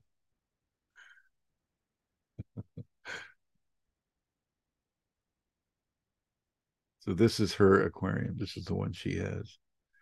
I won't be able to have an aquarium because I can't be sure of my temperature status at this time. But turn the is the light on? There we go. Okay, this is they're all kind of sleepy. There's the angelfish there. Um, but you can see how clean the water is, how clean the sides of the aquarium are. This is the same thing as yourself, your body. You're clean, you're clear, you're transparent. The energy flows into you and through you and out of you and into you and through you and out of you. Thank you, my dear. Go ahead and uh, and and put them back to sleep, please. Uh, bring it into your house if you can. Jolanta, I know that you can have an aquarium in there. you can't hide that from me. Um, I don't know, Chris. Do you already have one, Chris Van Hoof? I got a lot of plants in my house. Oh, plants are good. Plant, plants are very good too, definitely. Uh, but this is something that if you want to bring levels of prana directly into your house, get some fish. Fish, fish are excellent for this. Uh, you can get koi if you want, but they tend to grow really large. I would suggest if you're just, you know, if you're just using an aquarium, uh, get get just just your regular goldfish. Find the ones that your kundalini wants, and then take really good care of them. Some goldfish live up to 200 years. Just an FYI, okay. and they can live outside. They can live in a pond. If you have the space for a pond, uh, hopefully later on in the new place that I'm going to, uh, I'll be able to dig a small lake or a pond, and uh, that's kind of on the on the on the drawing board right now to be able to to rent. I know how to drive heavy equipment, so you know I'll rent a, a front loader or something like that, and I'll begin excavating the uh, the part of the property there and uh, putting in natural components of, of like clay and gravel and you know things that don't uh, cloud the water. Rock. And then uh, fill it full of fish and create that environment for the prana. So this is something that i want all of you to also consider if you can if you can. And i just also want to emphasize the amount of choice that you have when you leave the city. When you when you when you turn a a really challenging piece of land shall we say into something of a kundalini environment where you you sculpt the outside to match the inside where the land itself also becomes the embodiment of grace a reflection of that which is you, a reflection of your grace, your special blend of divinity. Very important. Very important. And you help the, uh, like if you put in a, a small lake or a pond, you also help all the other creatures in the area because where there is water, there is life. No water, no life. Okay. So please take this to heart. Please take this to heart. Uh, if you if you live in a place where water is short, like Mehdi, he lives down there in Morocco, and they've uh, you know they got the Sahara Desert right there, right the beginning of it. You know where there is water, there is life. This is the whole meaning of the term oasis turn your space into a kundalini oasis. Like krista look at Chris Van Hoof. Look at that beautiful palm behind him. And you look at magali she's got show him some of your plants my it's like a jungle in magali's place. You know she's got that huge butterfly in the corner and plants everywhere. She's got those but she's also got them in other places around the house but yeah, yeah, yeah. Magali's the kind of person that can turn a a an annual, not an annual, perennial, into a a two to three year plant that continuously flowers. I bought her some flowers once uh, a, a few years back, and and they were supposed to die after one season, and they lasted like eight seasons, just because she, her grace and her kundalini took care of them. Hi, Samantha. Good to see you. So, hi, yeah. Chris. Hi, hi. Okay. Trusty says, I'd like to have a one on one meeting with you. Uh, Julia, can you write that down? Uh, Trusty would like to have a one on one for an hour, it looks like. And uh, yeah. Okay. Thank you. Thank you. All right, I'm I want to remind you that I'm open to any questions that you have during during the monologue. I want you to to feel free to raise your hands and I will call and and I'll try to to be present enough to to uh, answer your questions. So moving on. With the Kundalini, you're going to have to learn to walk in both worlds simultaneously. This is not easy. This is not an easy thing. People think it's so easy. And this is why they want to open their third eye up. It's not easy. It's not easy. And when you're not prematurely opening your third eye, your Kundalini can help to guide you in these specific areas. Okay. Now, what you're going to find out, if you're sensitive enough, you're going to find out that you're going to feel spots where there's a collection of spiritual consciousness. It's like walking into a cathedral, one of those old cathedrals outside of Paris, like a Chartres, or it looks like charters when you read it in English, charters. Uh, Chartres has that quality. Um, Notre Dame, uh, any of the old, old, old cathedrals there in in in and around Paris, following the Heart Line. Uh, people have been coming there for a very, very long time. I went down to Spain back in 1986, and uh, I walked into the the mosque at Cordoba. Anybody been there? The mosque in Cordoba. Yeah, and uh, what happened is is the uh, it was so big that when when the Spanish took back their country from the Sultan, they just decided to put a cathedral inside the mosque, and they left the mosque pretty much the same, which was very cool. So I went into a dark, dark, dark corner of the mosque, and I was just looking. I was looking for power points inside the mosque. And I found one. And I found that the tile there, there was, you know, the whole floor is like tiles. The tile there was loose. It picked the tile right up. And I took out my film canister and I filled that canister with the dirt right under the tile. And that dirt had not seen the light of day for almost a thousand years. But it was filled with the power of prayer at that place. Okay, and I still have that. I still have it here. You'll be able to sense this yourself. And you'll be able to, like, if you were to hold that mosque dirt in your hand, you'd be able to feel how do I say it? If if the if you could psychometrize the power of that canister, even if I were to dump the dirt out right now, if I dumped all the dirt out and just let it go, the canister itself has soaked up that the centuries and centuries and centuries of the power of prayer.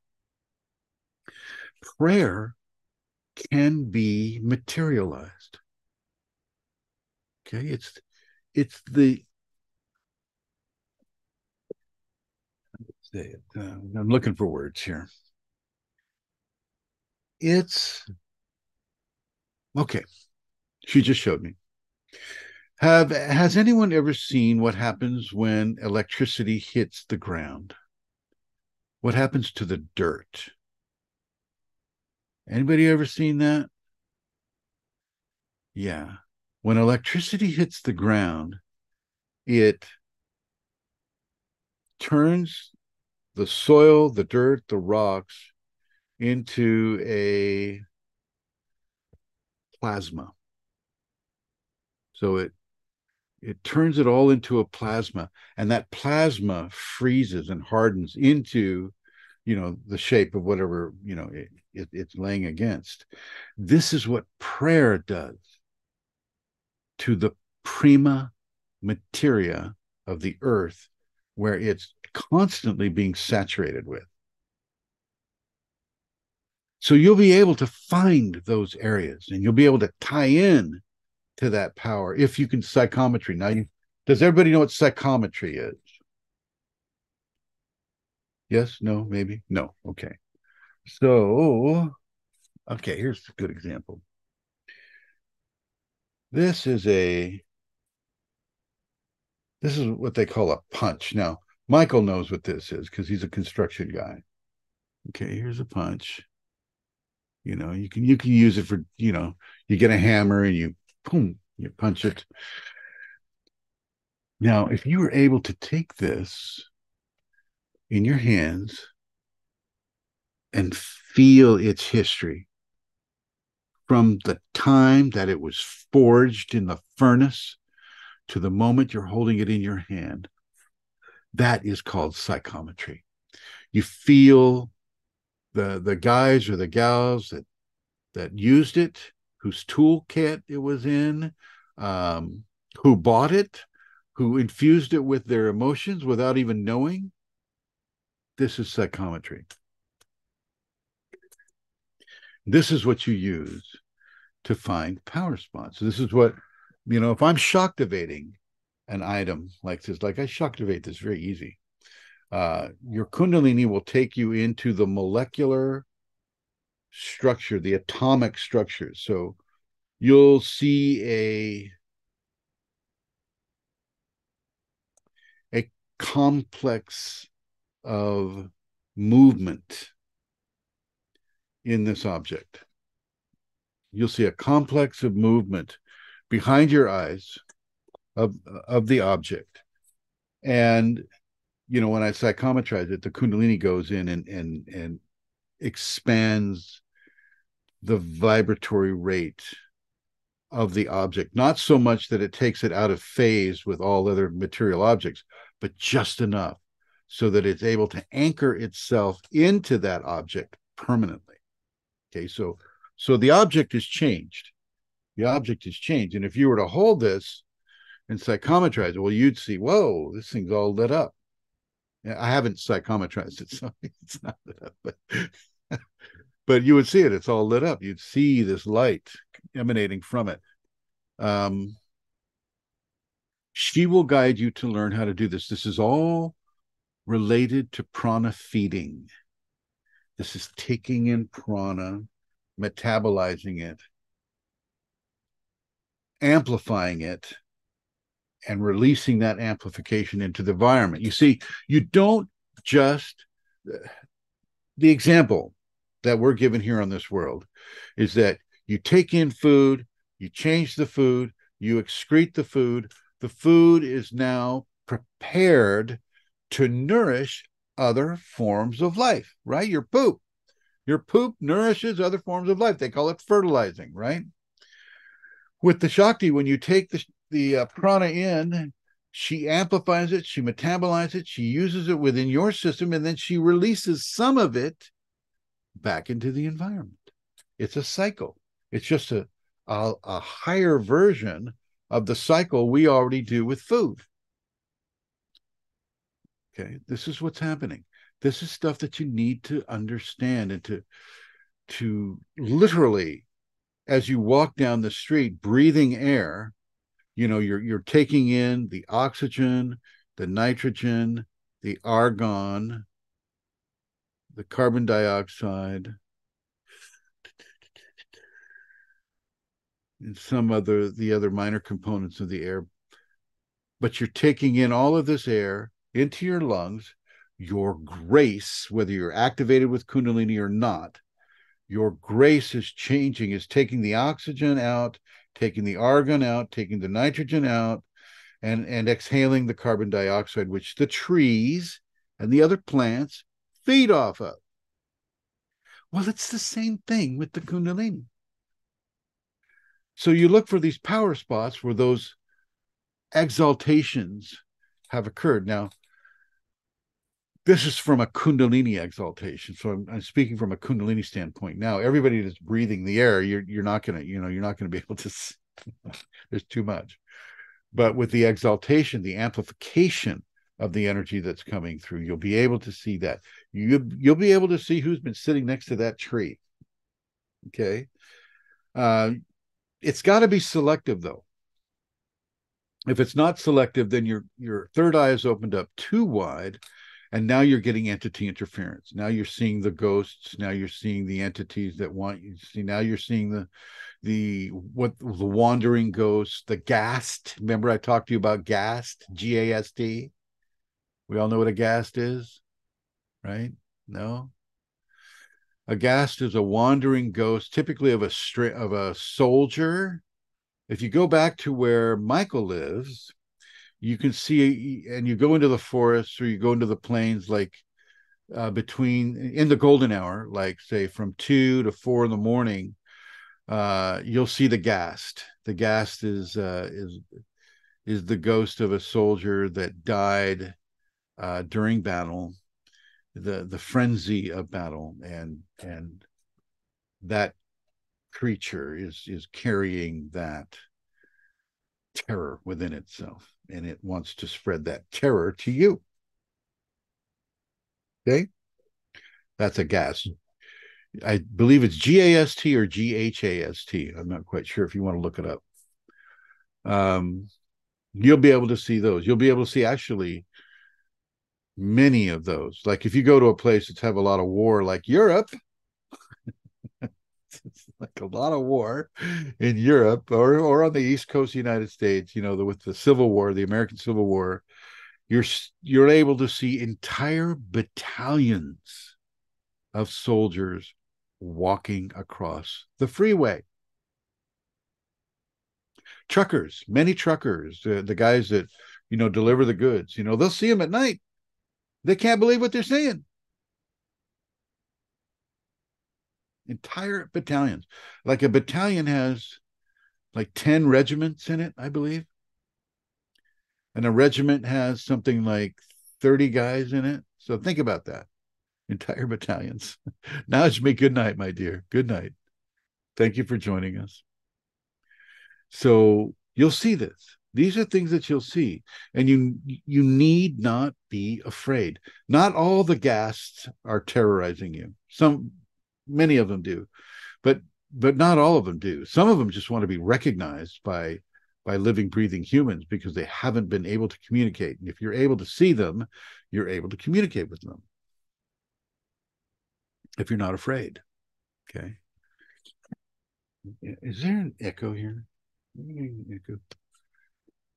Okay. So she took us off into this direction.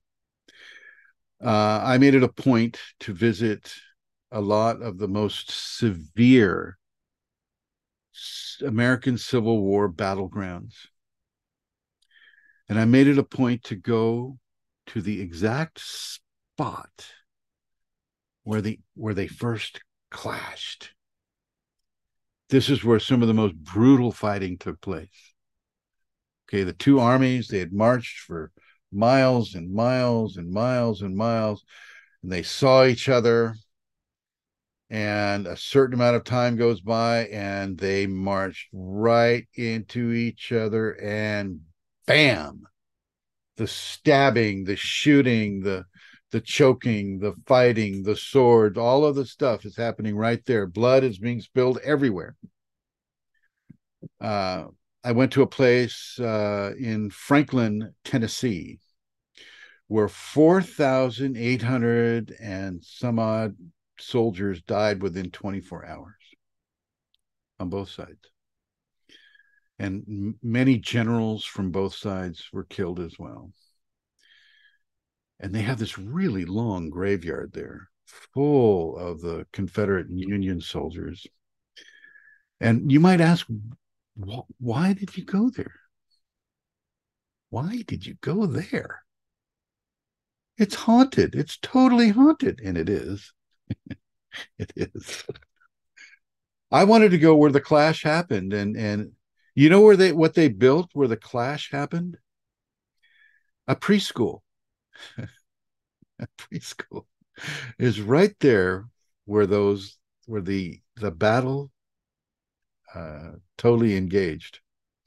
I went there to build pillars of light because of these battalions that people have been seeing walking across the meadows in the eastern uh, part of the United States. And they're all still there. I can see them all. And what happens is you you create a wormhole. That's how you create a wormhole right there. There's a wormhole. Okay. You create a wormhole and you fill it with a program and you fill it with light your kundalini fills it with the light. You put the program in she fills it with light. And it goes way up into the air about maybe 1000 1500 feet. And it spins starts to spin. And the program is forgiveness.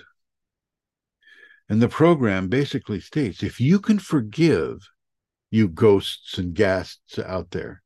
If you can forgive what caused you to die, then you can go on your next journey. But as long as you hold resentment or hate or fear of what occurred, then you're stranded here.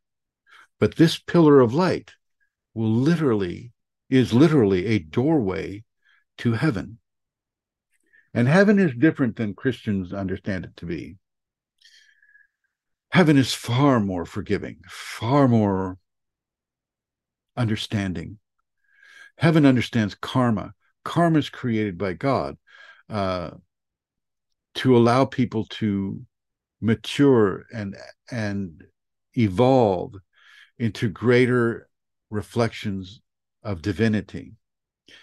And so, even if you were the worst soldier there and you committed all these terrible killings, you could still get into heaven. You just have to forgive. You have to forgive what you did and what was done to you. And then you'll go into a level of heaven. Not everybody experiences the same heaven. Samantha will not, you know, Samantha will experience the the apple cider heaven. Jolanta, Jolanta will will experience a different level of heaven. We're not all on the same level. The levels are not competitive with each other, however. You know, the apple cider heaven and the Jolanta heaven, you know, they're not one is not better than the other. They're just two different places that deal with two different things. What's apple cider heaven mean? Wasn't that the beer that you were drinking that one time? Apple beer? Yeah. Okay. On the show, no less. anyway, you're sweet. So the levels of heaven are distributed in ways that are non competitive, that allow us to forgive, uh, allow us to process, and allow us to let that forgiving and that processing propel us into the next physical journey. Okay. This is this is what these are components of reincarnation. Yes, Samantha. Do you have to be Christian to go to heaven, or is heaven for everybody in every faith? Well, that was an interesting accent that you just used. Can you a- ask that again really slow? Sorry. Do, do you have to be Christian to go to heaven? No. Or can you be any faith? And is it one heaven for everybody? It's it's it's any faith, any faith. So now, the same. okay, now now some Christians, you know, they're they're taught that well, if somebody comes to you after you've died and and and says that you're in heaven, well, then that's a lie, because only Jesus can tell you that you're in heaven. But if you see Jesus, it's a fraud. So I mean, they you know, there's all these. So a lot of a lot of uh, Christians get locked into a a form of purgatory. Uh, and this is a waiting stage where they they have to wait for the for the for the Christ force to come to them. And and really the one of the places where the Christ force comes is while you're in a physical body like you have Samantha.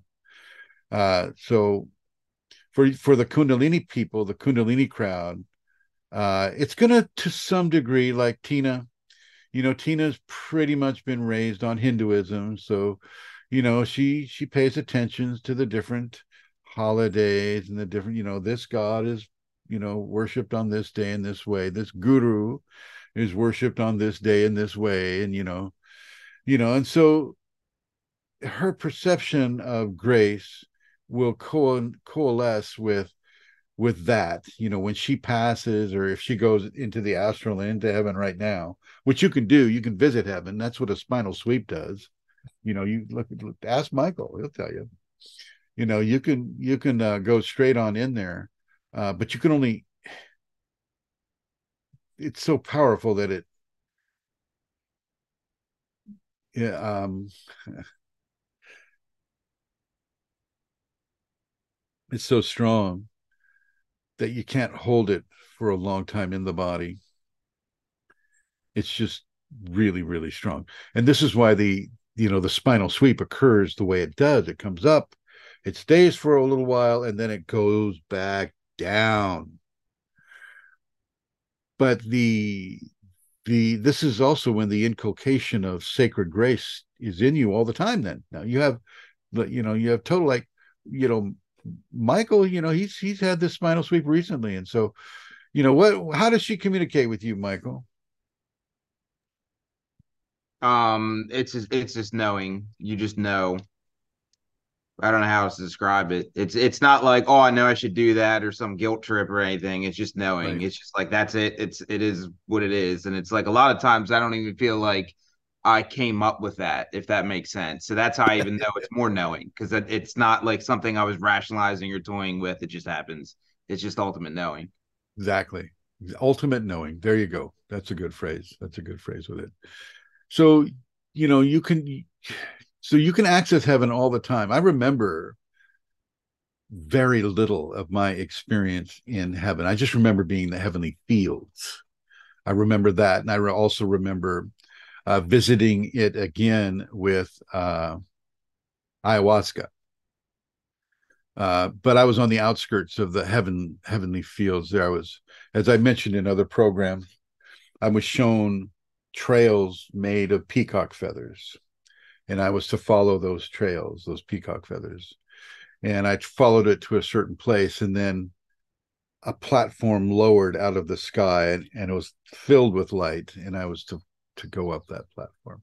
Once I hit the platform and I hit the light, I was gone. I was just gone. I was obliterated, if that makes any sense to you. I was totally obliterated.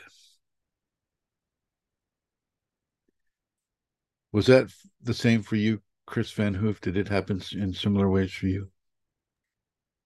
I I had my Kundalini awakening with uh, 12 people. There were um, four women and we were with eight guys. And uh, it was with harp music and uh, uh, we recited uh, one month before the Chakra Dhyana. I don't know if you know this. The who? Uh, you recite the Chakra Dhyana, Lam, Vam, with all the Oh, uh, okay. All right. and and then after that we did it together and the, the force it was quickly but I had such a heat going up. It was during it was in May but I had a pile of sweat uh, under my uh, my seat you know. So Yeah. so hot that it was and there were two women lying down on the floor. It was too too heavy but since then yeah things started moving with me. So uh, and still still is moving. Uh, i once had out of body experience during the day but uh, i see energy fields i see black energy with people now more days because yeah i got clients who have uh, yeah a lot of problems with uh, some drugs or alcohol or entities uh, so that's my uh, destiny here on earth now this life to help them Do you get a lot of do you get a lot of postal do you get a lot of postal workers looking for healing? Especially from Romania. they are haunted by Vlad Tepes. Okay. All right. Thank you. Thank you, Chris. Thank you very much. So so you get into these levels of heaven and and and, and yeah, anybody familiar with Dante's Inferno? Dante's Inferno touches on the rings of hell, the different rings of hell. Now, hell does also exist. Hell, hell is there, but hell isn't what you think it is. Hell is to hell is like going to school. No offense to schools. Uh, hell is a is a school of learning what not to do. Learning what not to do. You don't kill people. You don't steal from people. You don't lie to people. You don't be selfish. Okay.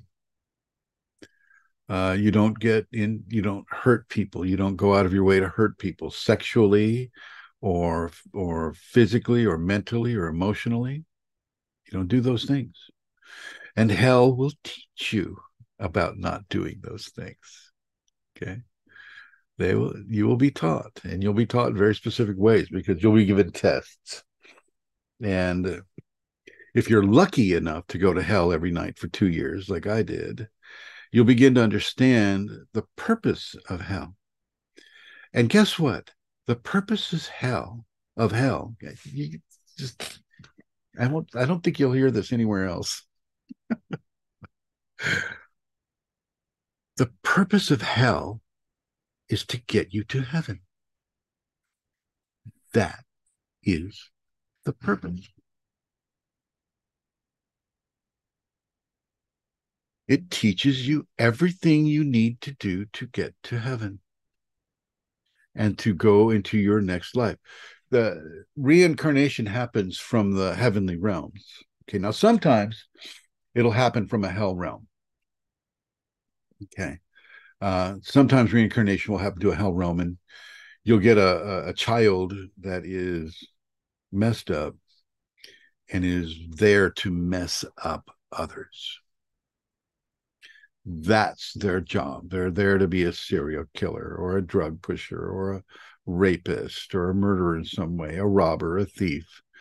They're there to create waves so that other people can move against those waves and either respond to the wave or just let it wash by. Um, let's see. Uh,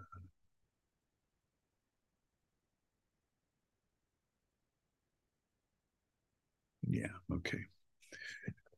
As a Kundalini individual, you will not meet a single person in your life that you are not supposed to meet. You understand? I mean, face to face meeting. Even actually, large groups, large groups like like uh, like over a thousand people. There is nothing that's going to be accidental to you. So Apaya so if someone did those things, is he or she going to face those things in hell? Uh, I, I assume he's talking about you know committing hurtful actions towards others yes yes he will he or she will get to face those things in hell and learn how to make corrections learn how to make corrections. This is the key. This is the, this is the thing. And it's not just given to you on a silver spoon there in hell either. You have to earn the right to know the truth. You have to earn it. The first thing, the very first thing I saw, my very first day in hell, they had my older sister on a conveyor belt that was leading into a furnace. And there were five law enforcement officers holding her onto the conveyor belt. And they were saying, they were saying, You're either with us or you're against us. You're with us or you're against us. And they were, if I was against them, they were going to burn my sister alive, right? And uh, my sister said, Don't worry. She said, Don't worry, don't worry, as they're holding her down on the conveyor belt. And I said, All right, I'm with you. Leave her alone. so after that, by making that agreement based in the fear of, of harm coming to my sister, I was I was in hell for the next two years. Every night. Every night.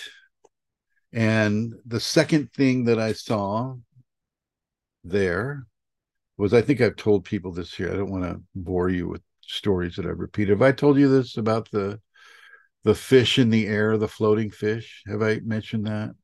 Come on, come on. Don't be shy. All right.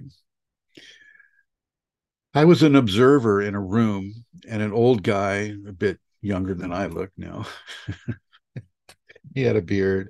He was sitting in a chair.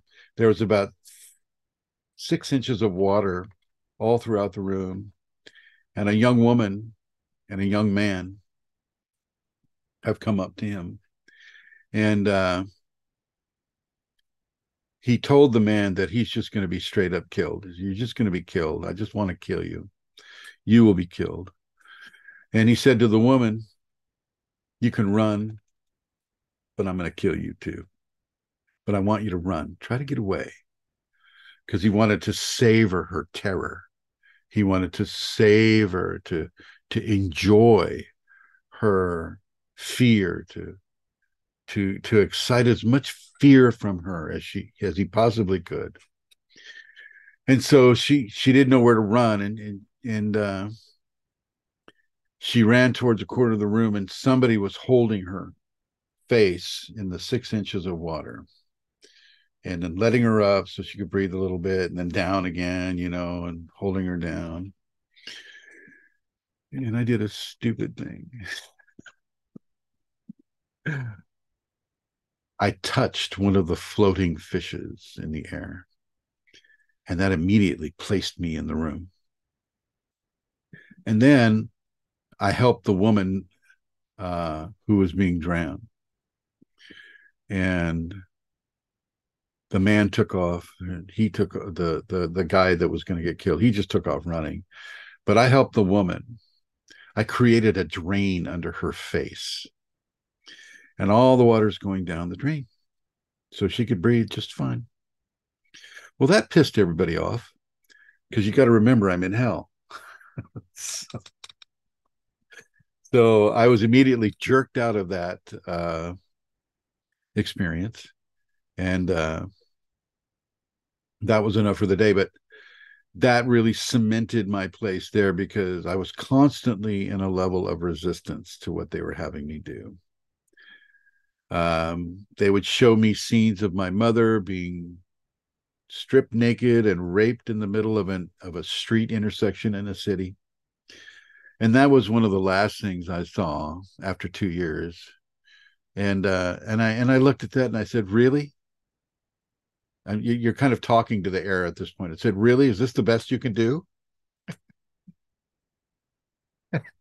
and I looked up at the sign, and it said, "Universal," and they spelled it wrong. You know, they they spelled it S O L at the end, and it irritated me so bad. I said, "You can't even spell the word." I'm out of here. Boom, and I was out. so you have levels of control but you have to you have to have consciousness when you're there. You have to be conscious of the teaching that's being given to you. I learned how to program myself. During my my hell experience i learned they would try to have me do bad things. They'd say okay your job is to kill that old man and that young girl in the in the in the top of the chapel that they're praying in now. So they're they're going to be up there praying. You want you to take this gun and I want you to shoot them both in the back of the head. So all of a sudden, you find yourself in this room at the top of the stairs. I didn't walk up any stairs. This was boom, they transport you there. You know, and there's these guns in the back of their head, right? And I'm going, no, no, no. And I taught myself how to cough outside of the dream state. So and that took me right out of the dream state. So I learned how to do that. That's keeps you from from doing bad things. Because it's hard because hell can be very very very compelling. You know they they have a lot of control. They have a lot of control. And uh but you're there to learn what not to do. You're there to learn how to get into heaven Michael Fry writes, he says, being obliterated sums it up. It was turned into white light. Yep, that's exactly right. Pure energy, body and all, nothing and everything all at once. It's exactly right. It's exactly right. This is what you all have access to. It's not just Michael. It's not just me. It's not just Chris or anybody else. It's what you have access to. This is what trust is moving into. Okay. This is what Jolanta is moving into. The harder the life you've had, the higher you go into grace. You understand? Do you see how that works?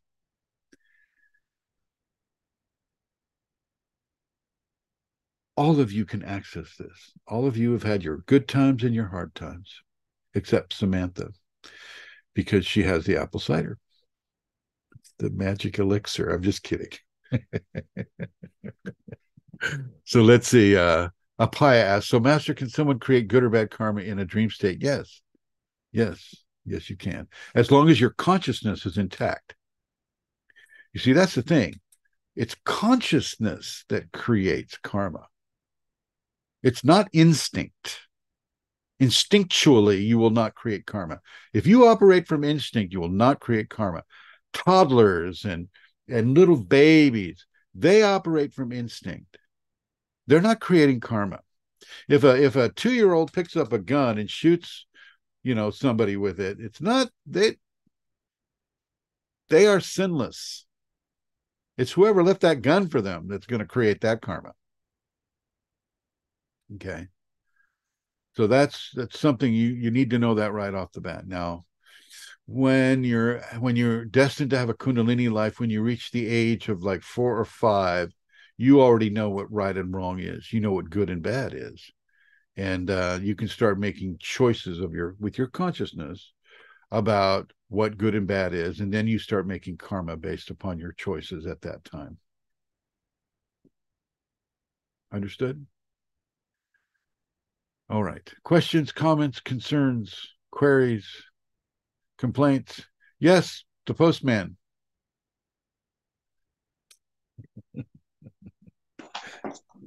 I had, I had, I, a few days ago, I had, I'm sorry. Do you have water? Get a drink of water. Uh, it's better already. I'm sorry. Uh, I had uh, two dreams few days ago, Okay. and one was kind of, uh, I don't know, bad one. I was something surrounded in some kind of evil environment, like chaotic things everywhere. And then I'm seeing uh, one big ghost giant, and he's making a trap at the street.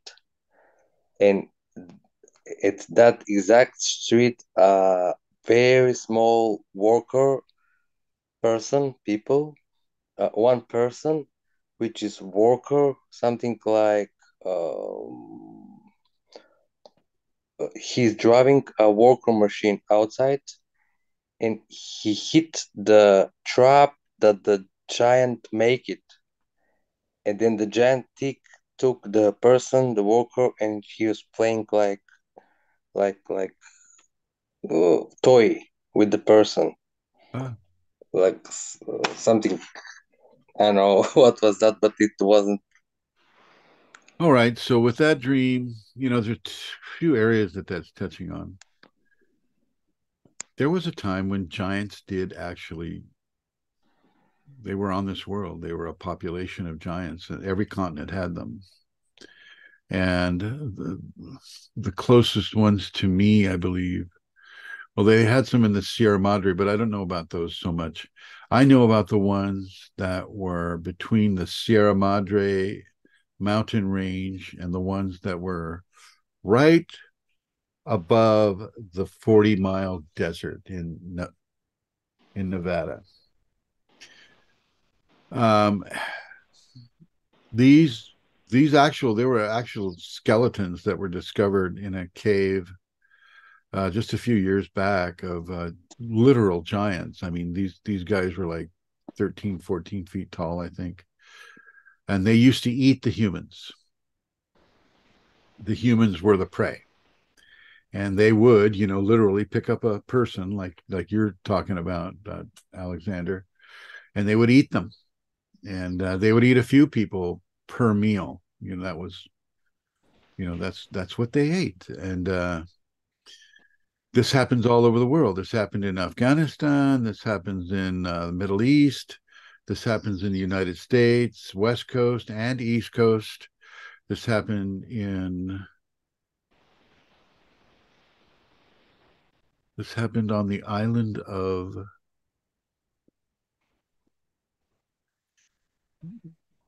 Magali, where did we go? What was that island out there in the Mediterranean? Um, Sar- Sardinia? Sardinia. This happened. Thank you. Thank you.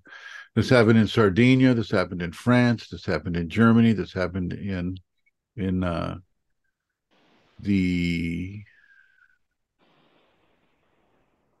uh, Balkan areas. This happened in Africa.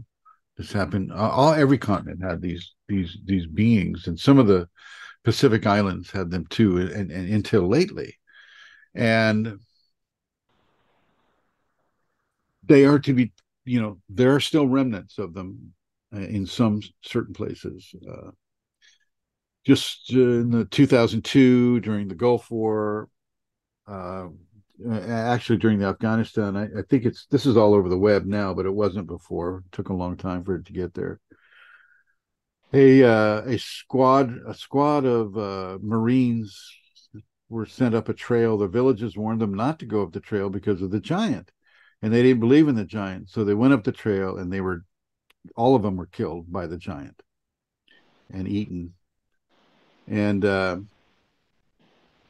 this this you know they you know these guys alerted their command post and the command post sent a much bigger group of marines up armed you know with their with their uh their their machine guns and this giant came right out of the cave with a big spear and started spearing them again you know and he he got a few of them killed but by that time he was just filled with so many holes. And uh, he did not survive that.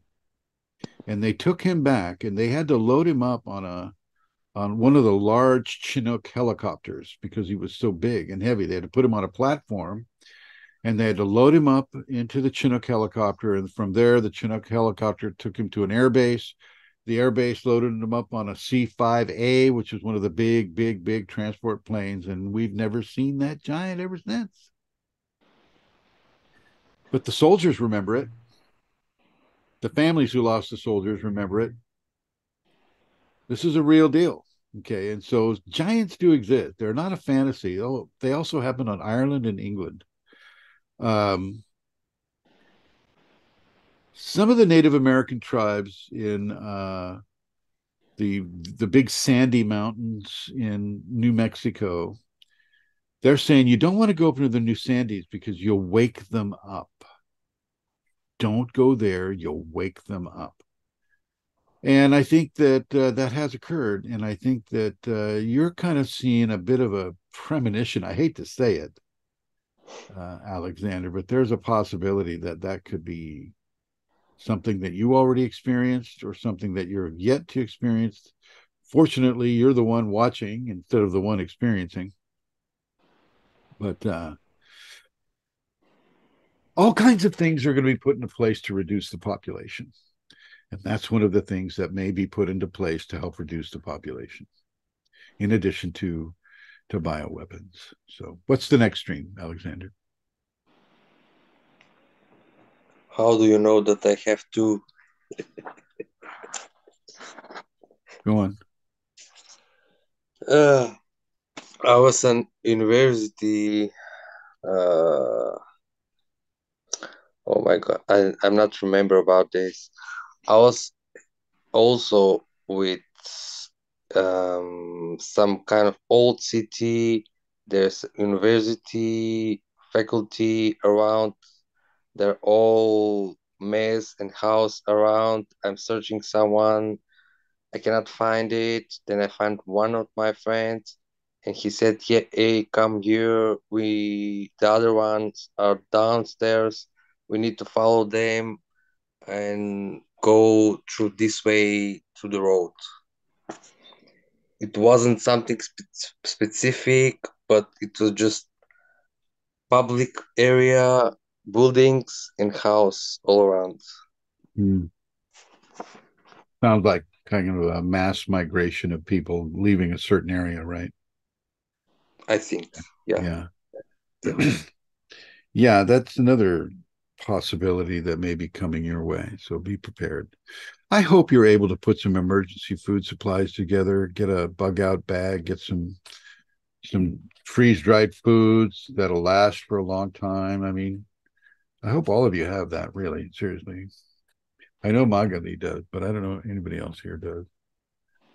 Have that food, get yourself situated, you know, buy a pack. And if you can find a way to defend it, you know, get that way. Remember, Kundalini animals have sharp teeth and long talons, and they're not there just for show. Right? Yeah. Yeah. All right. I hope that helps you. I mean, I know things things are coming to a head here. I keep saying that, and I don't want to keep saying it because I think people are tired of hearing it, and I just kind of like get these glazed faces. I'm like, oh yeah, here he goes again. so, so I'm avoiding the subject. Okay. All right. Any other questions? Thank you, Comments? Mark. Consider you're welcome, my friend, Mr. Postman. Yes, I, I have a question about my uh, my girlfriend actually because uh, she did Reiki in the past, and uh, when we She's got blackness. She's got blackness all over her back. I know, I know, I know this. I I uh, already had two entities of her, but I removed them from myself. But uh, during the night, she is her body temperature is very hot, uh, as she has a fever, you know, but she doesn't feel it herself. But she's very feverish, and I get sweaty awake, and then I go downstairs. I take cold shower because I cannot stand with her anymore. I think, uh, is this because she slept with me that I have Kundalini, that there's more action? But she had this with the last boyfriend also, she said. Well, here's the thing: if if you've got Kundalini and you're sleeping next to her and you guys are having sex, then you know there's a there's a pretty good chance that she'll be getting activated. Uh, it's not a it's not a good thing for her because you know it's just it's setting her up to be figuratively consumed by the dark entities that she received in the Reiki treatment. Um, she needs to to be massaged on her back. Um, just a second. You have Palo Santo there? Yes. I, I clean it all the time when she's gone here. or when she is here also. Massage her back with castor oil. As you're massaging it with castor oil, blow the smoke.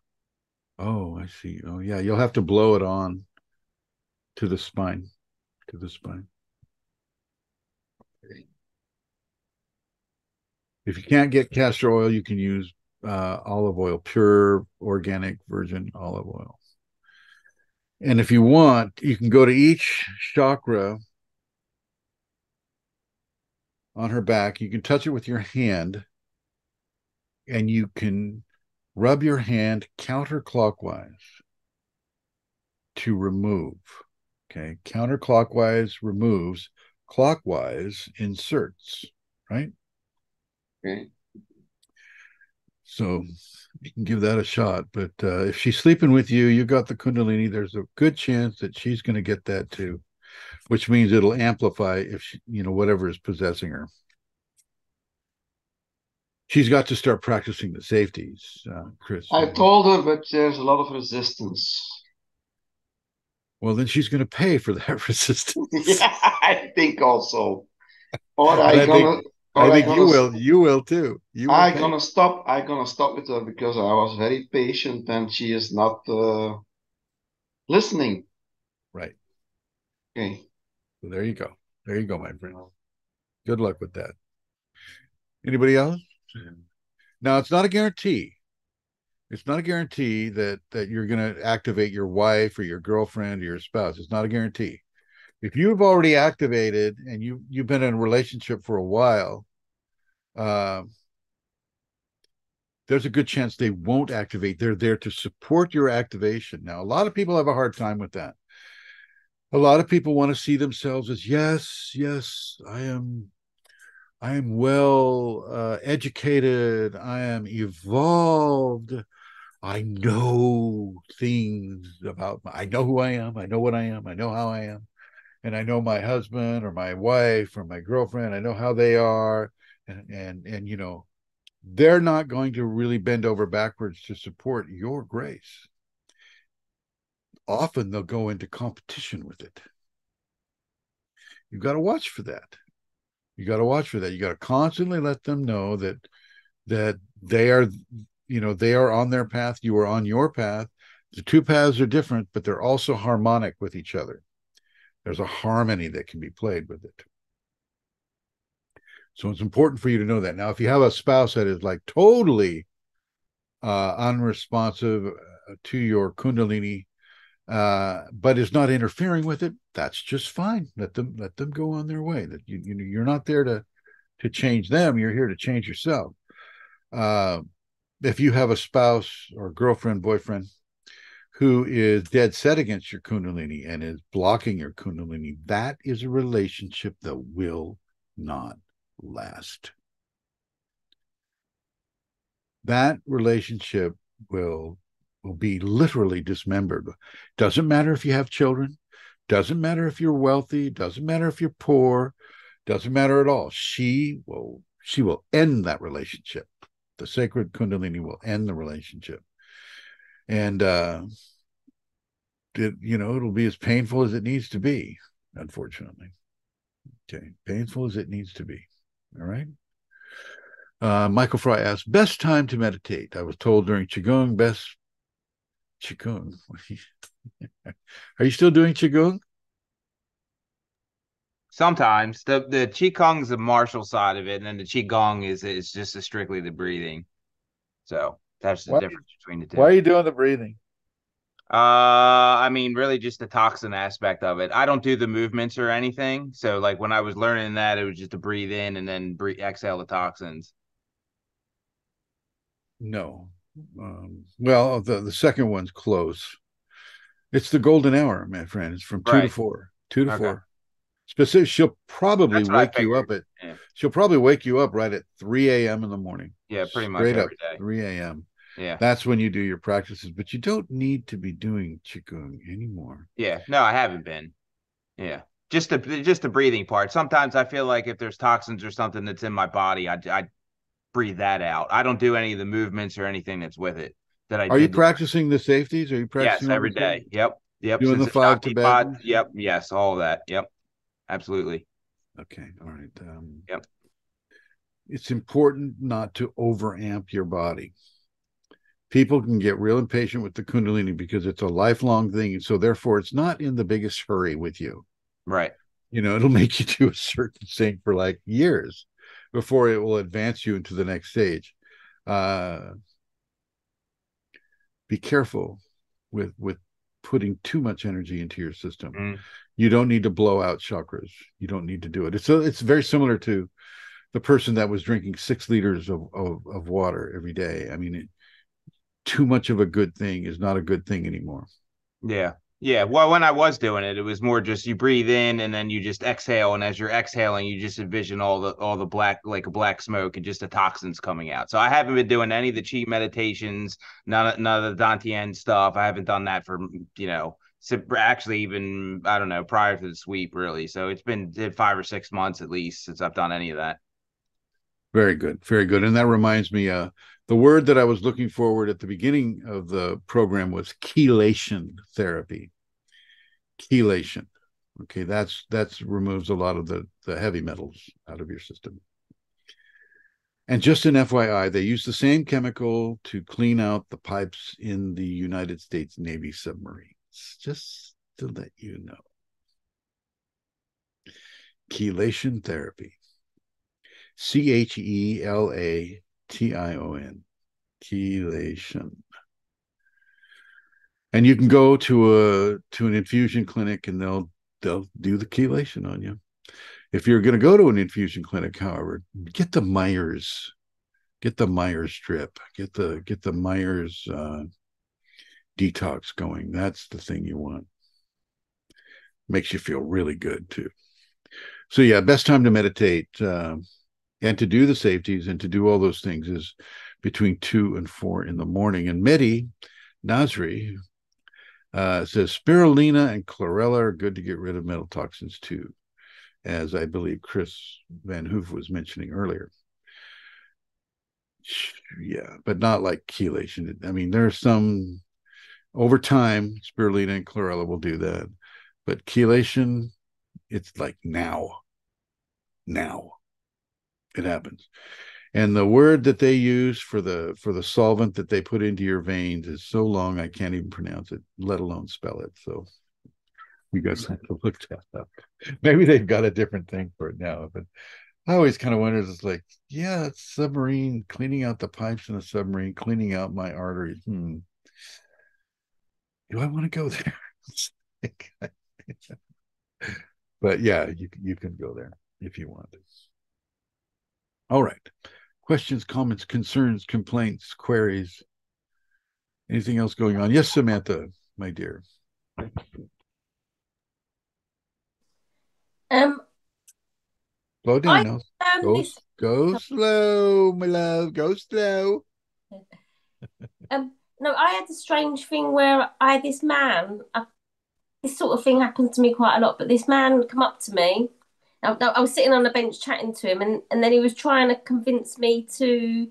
He said that God's looking for me, and um, and that I should be praying to Jesus.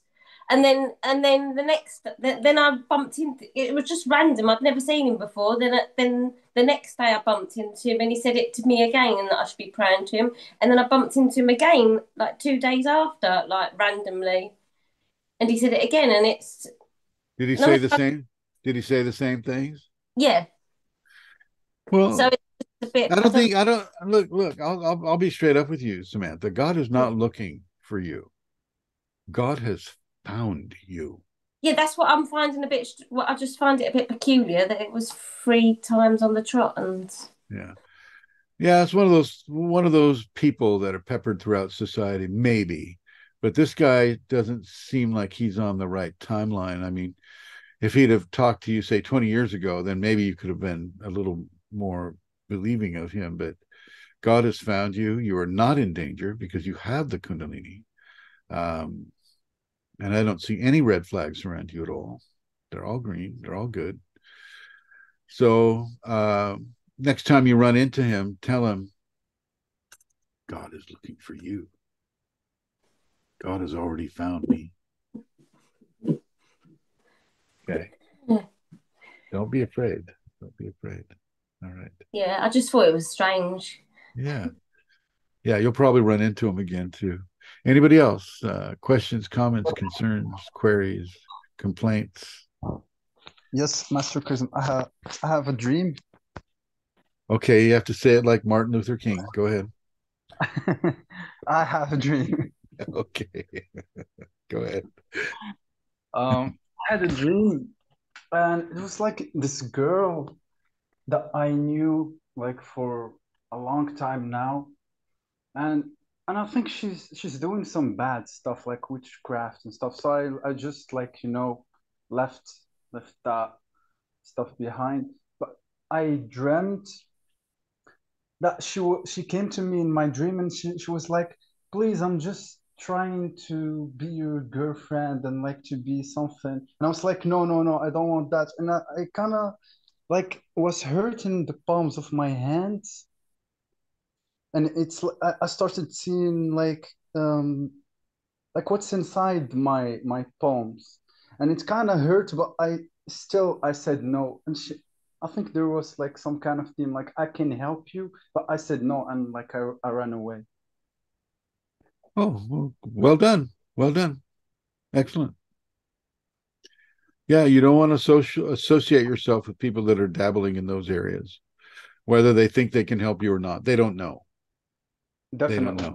Yeah, Definitely. so you did well. You, you just go go your own way. Ladies and gentlemen, you do not want to deal with people that are inside of the witchcraft, inside of the Reiki. And I'm not saying all Reiki people are bad, but they just don't know what they're doing. Uh, you don't want to be a part of anybody's sorcerer or witchcraft or coven or any kind of a practice or, or policy that takes away other people's choices to be supplanted with your egotistical desires.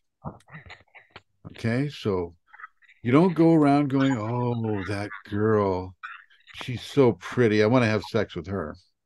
So you you go and get your evil little prayer bucket there and and uh you you cast a love spell on her so that she gets she has her her freedom of choice removed.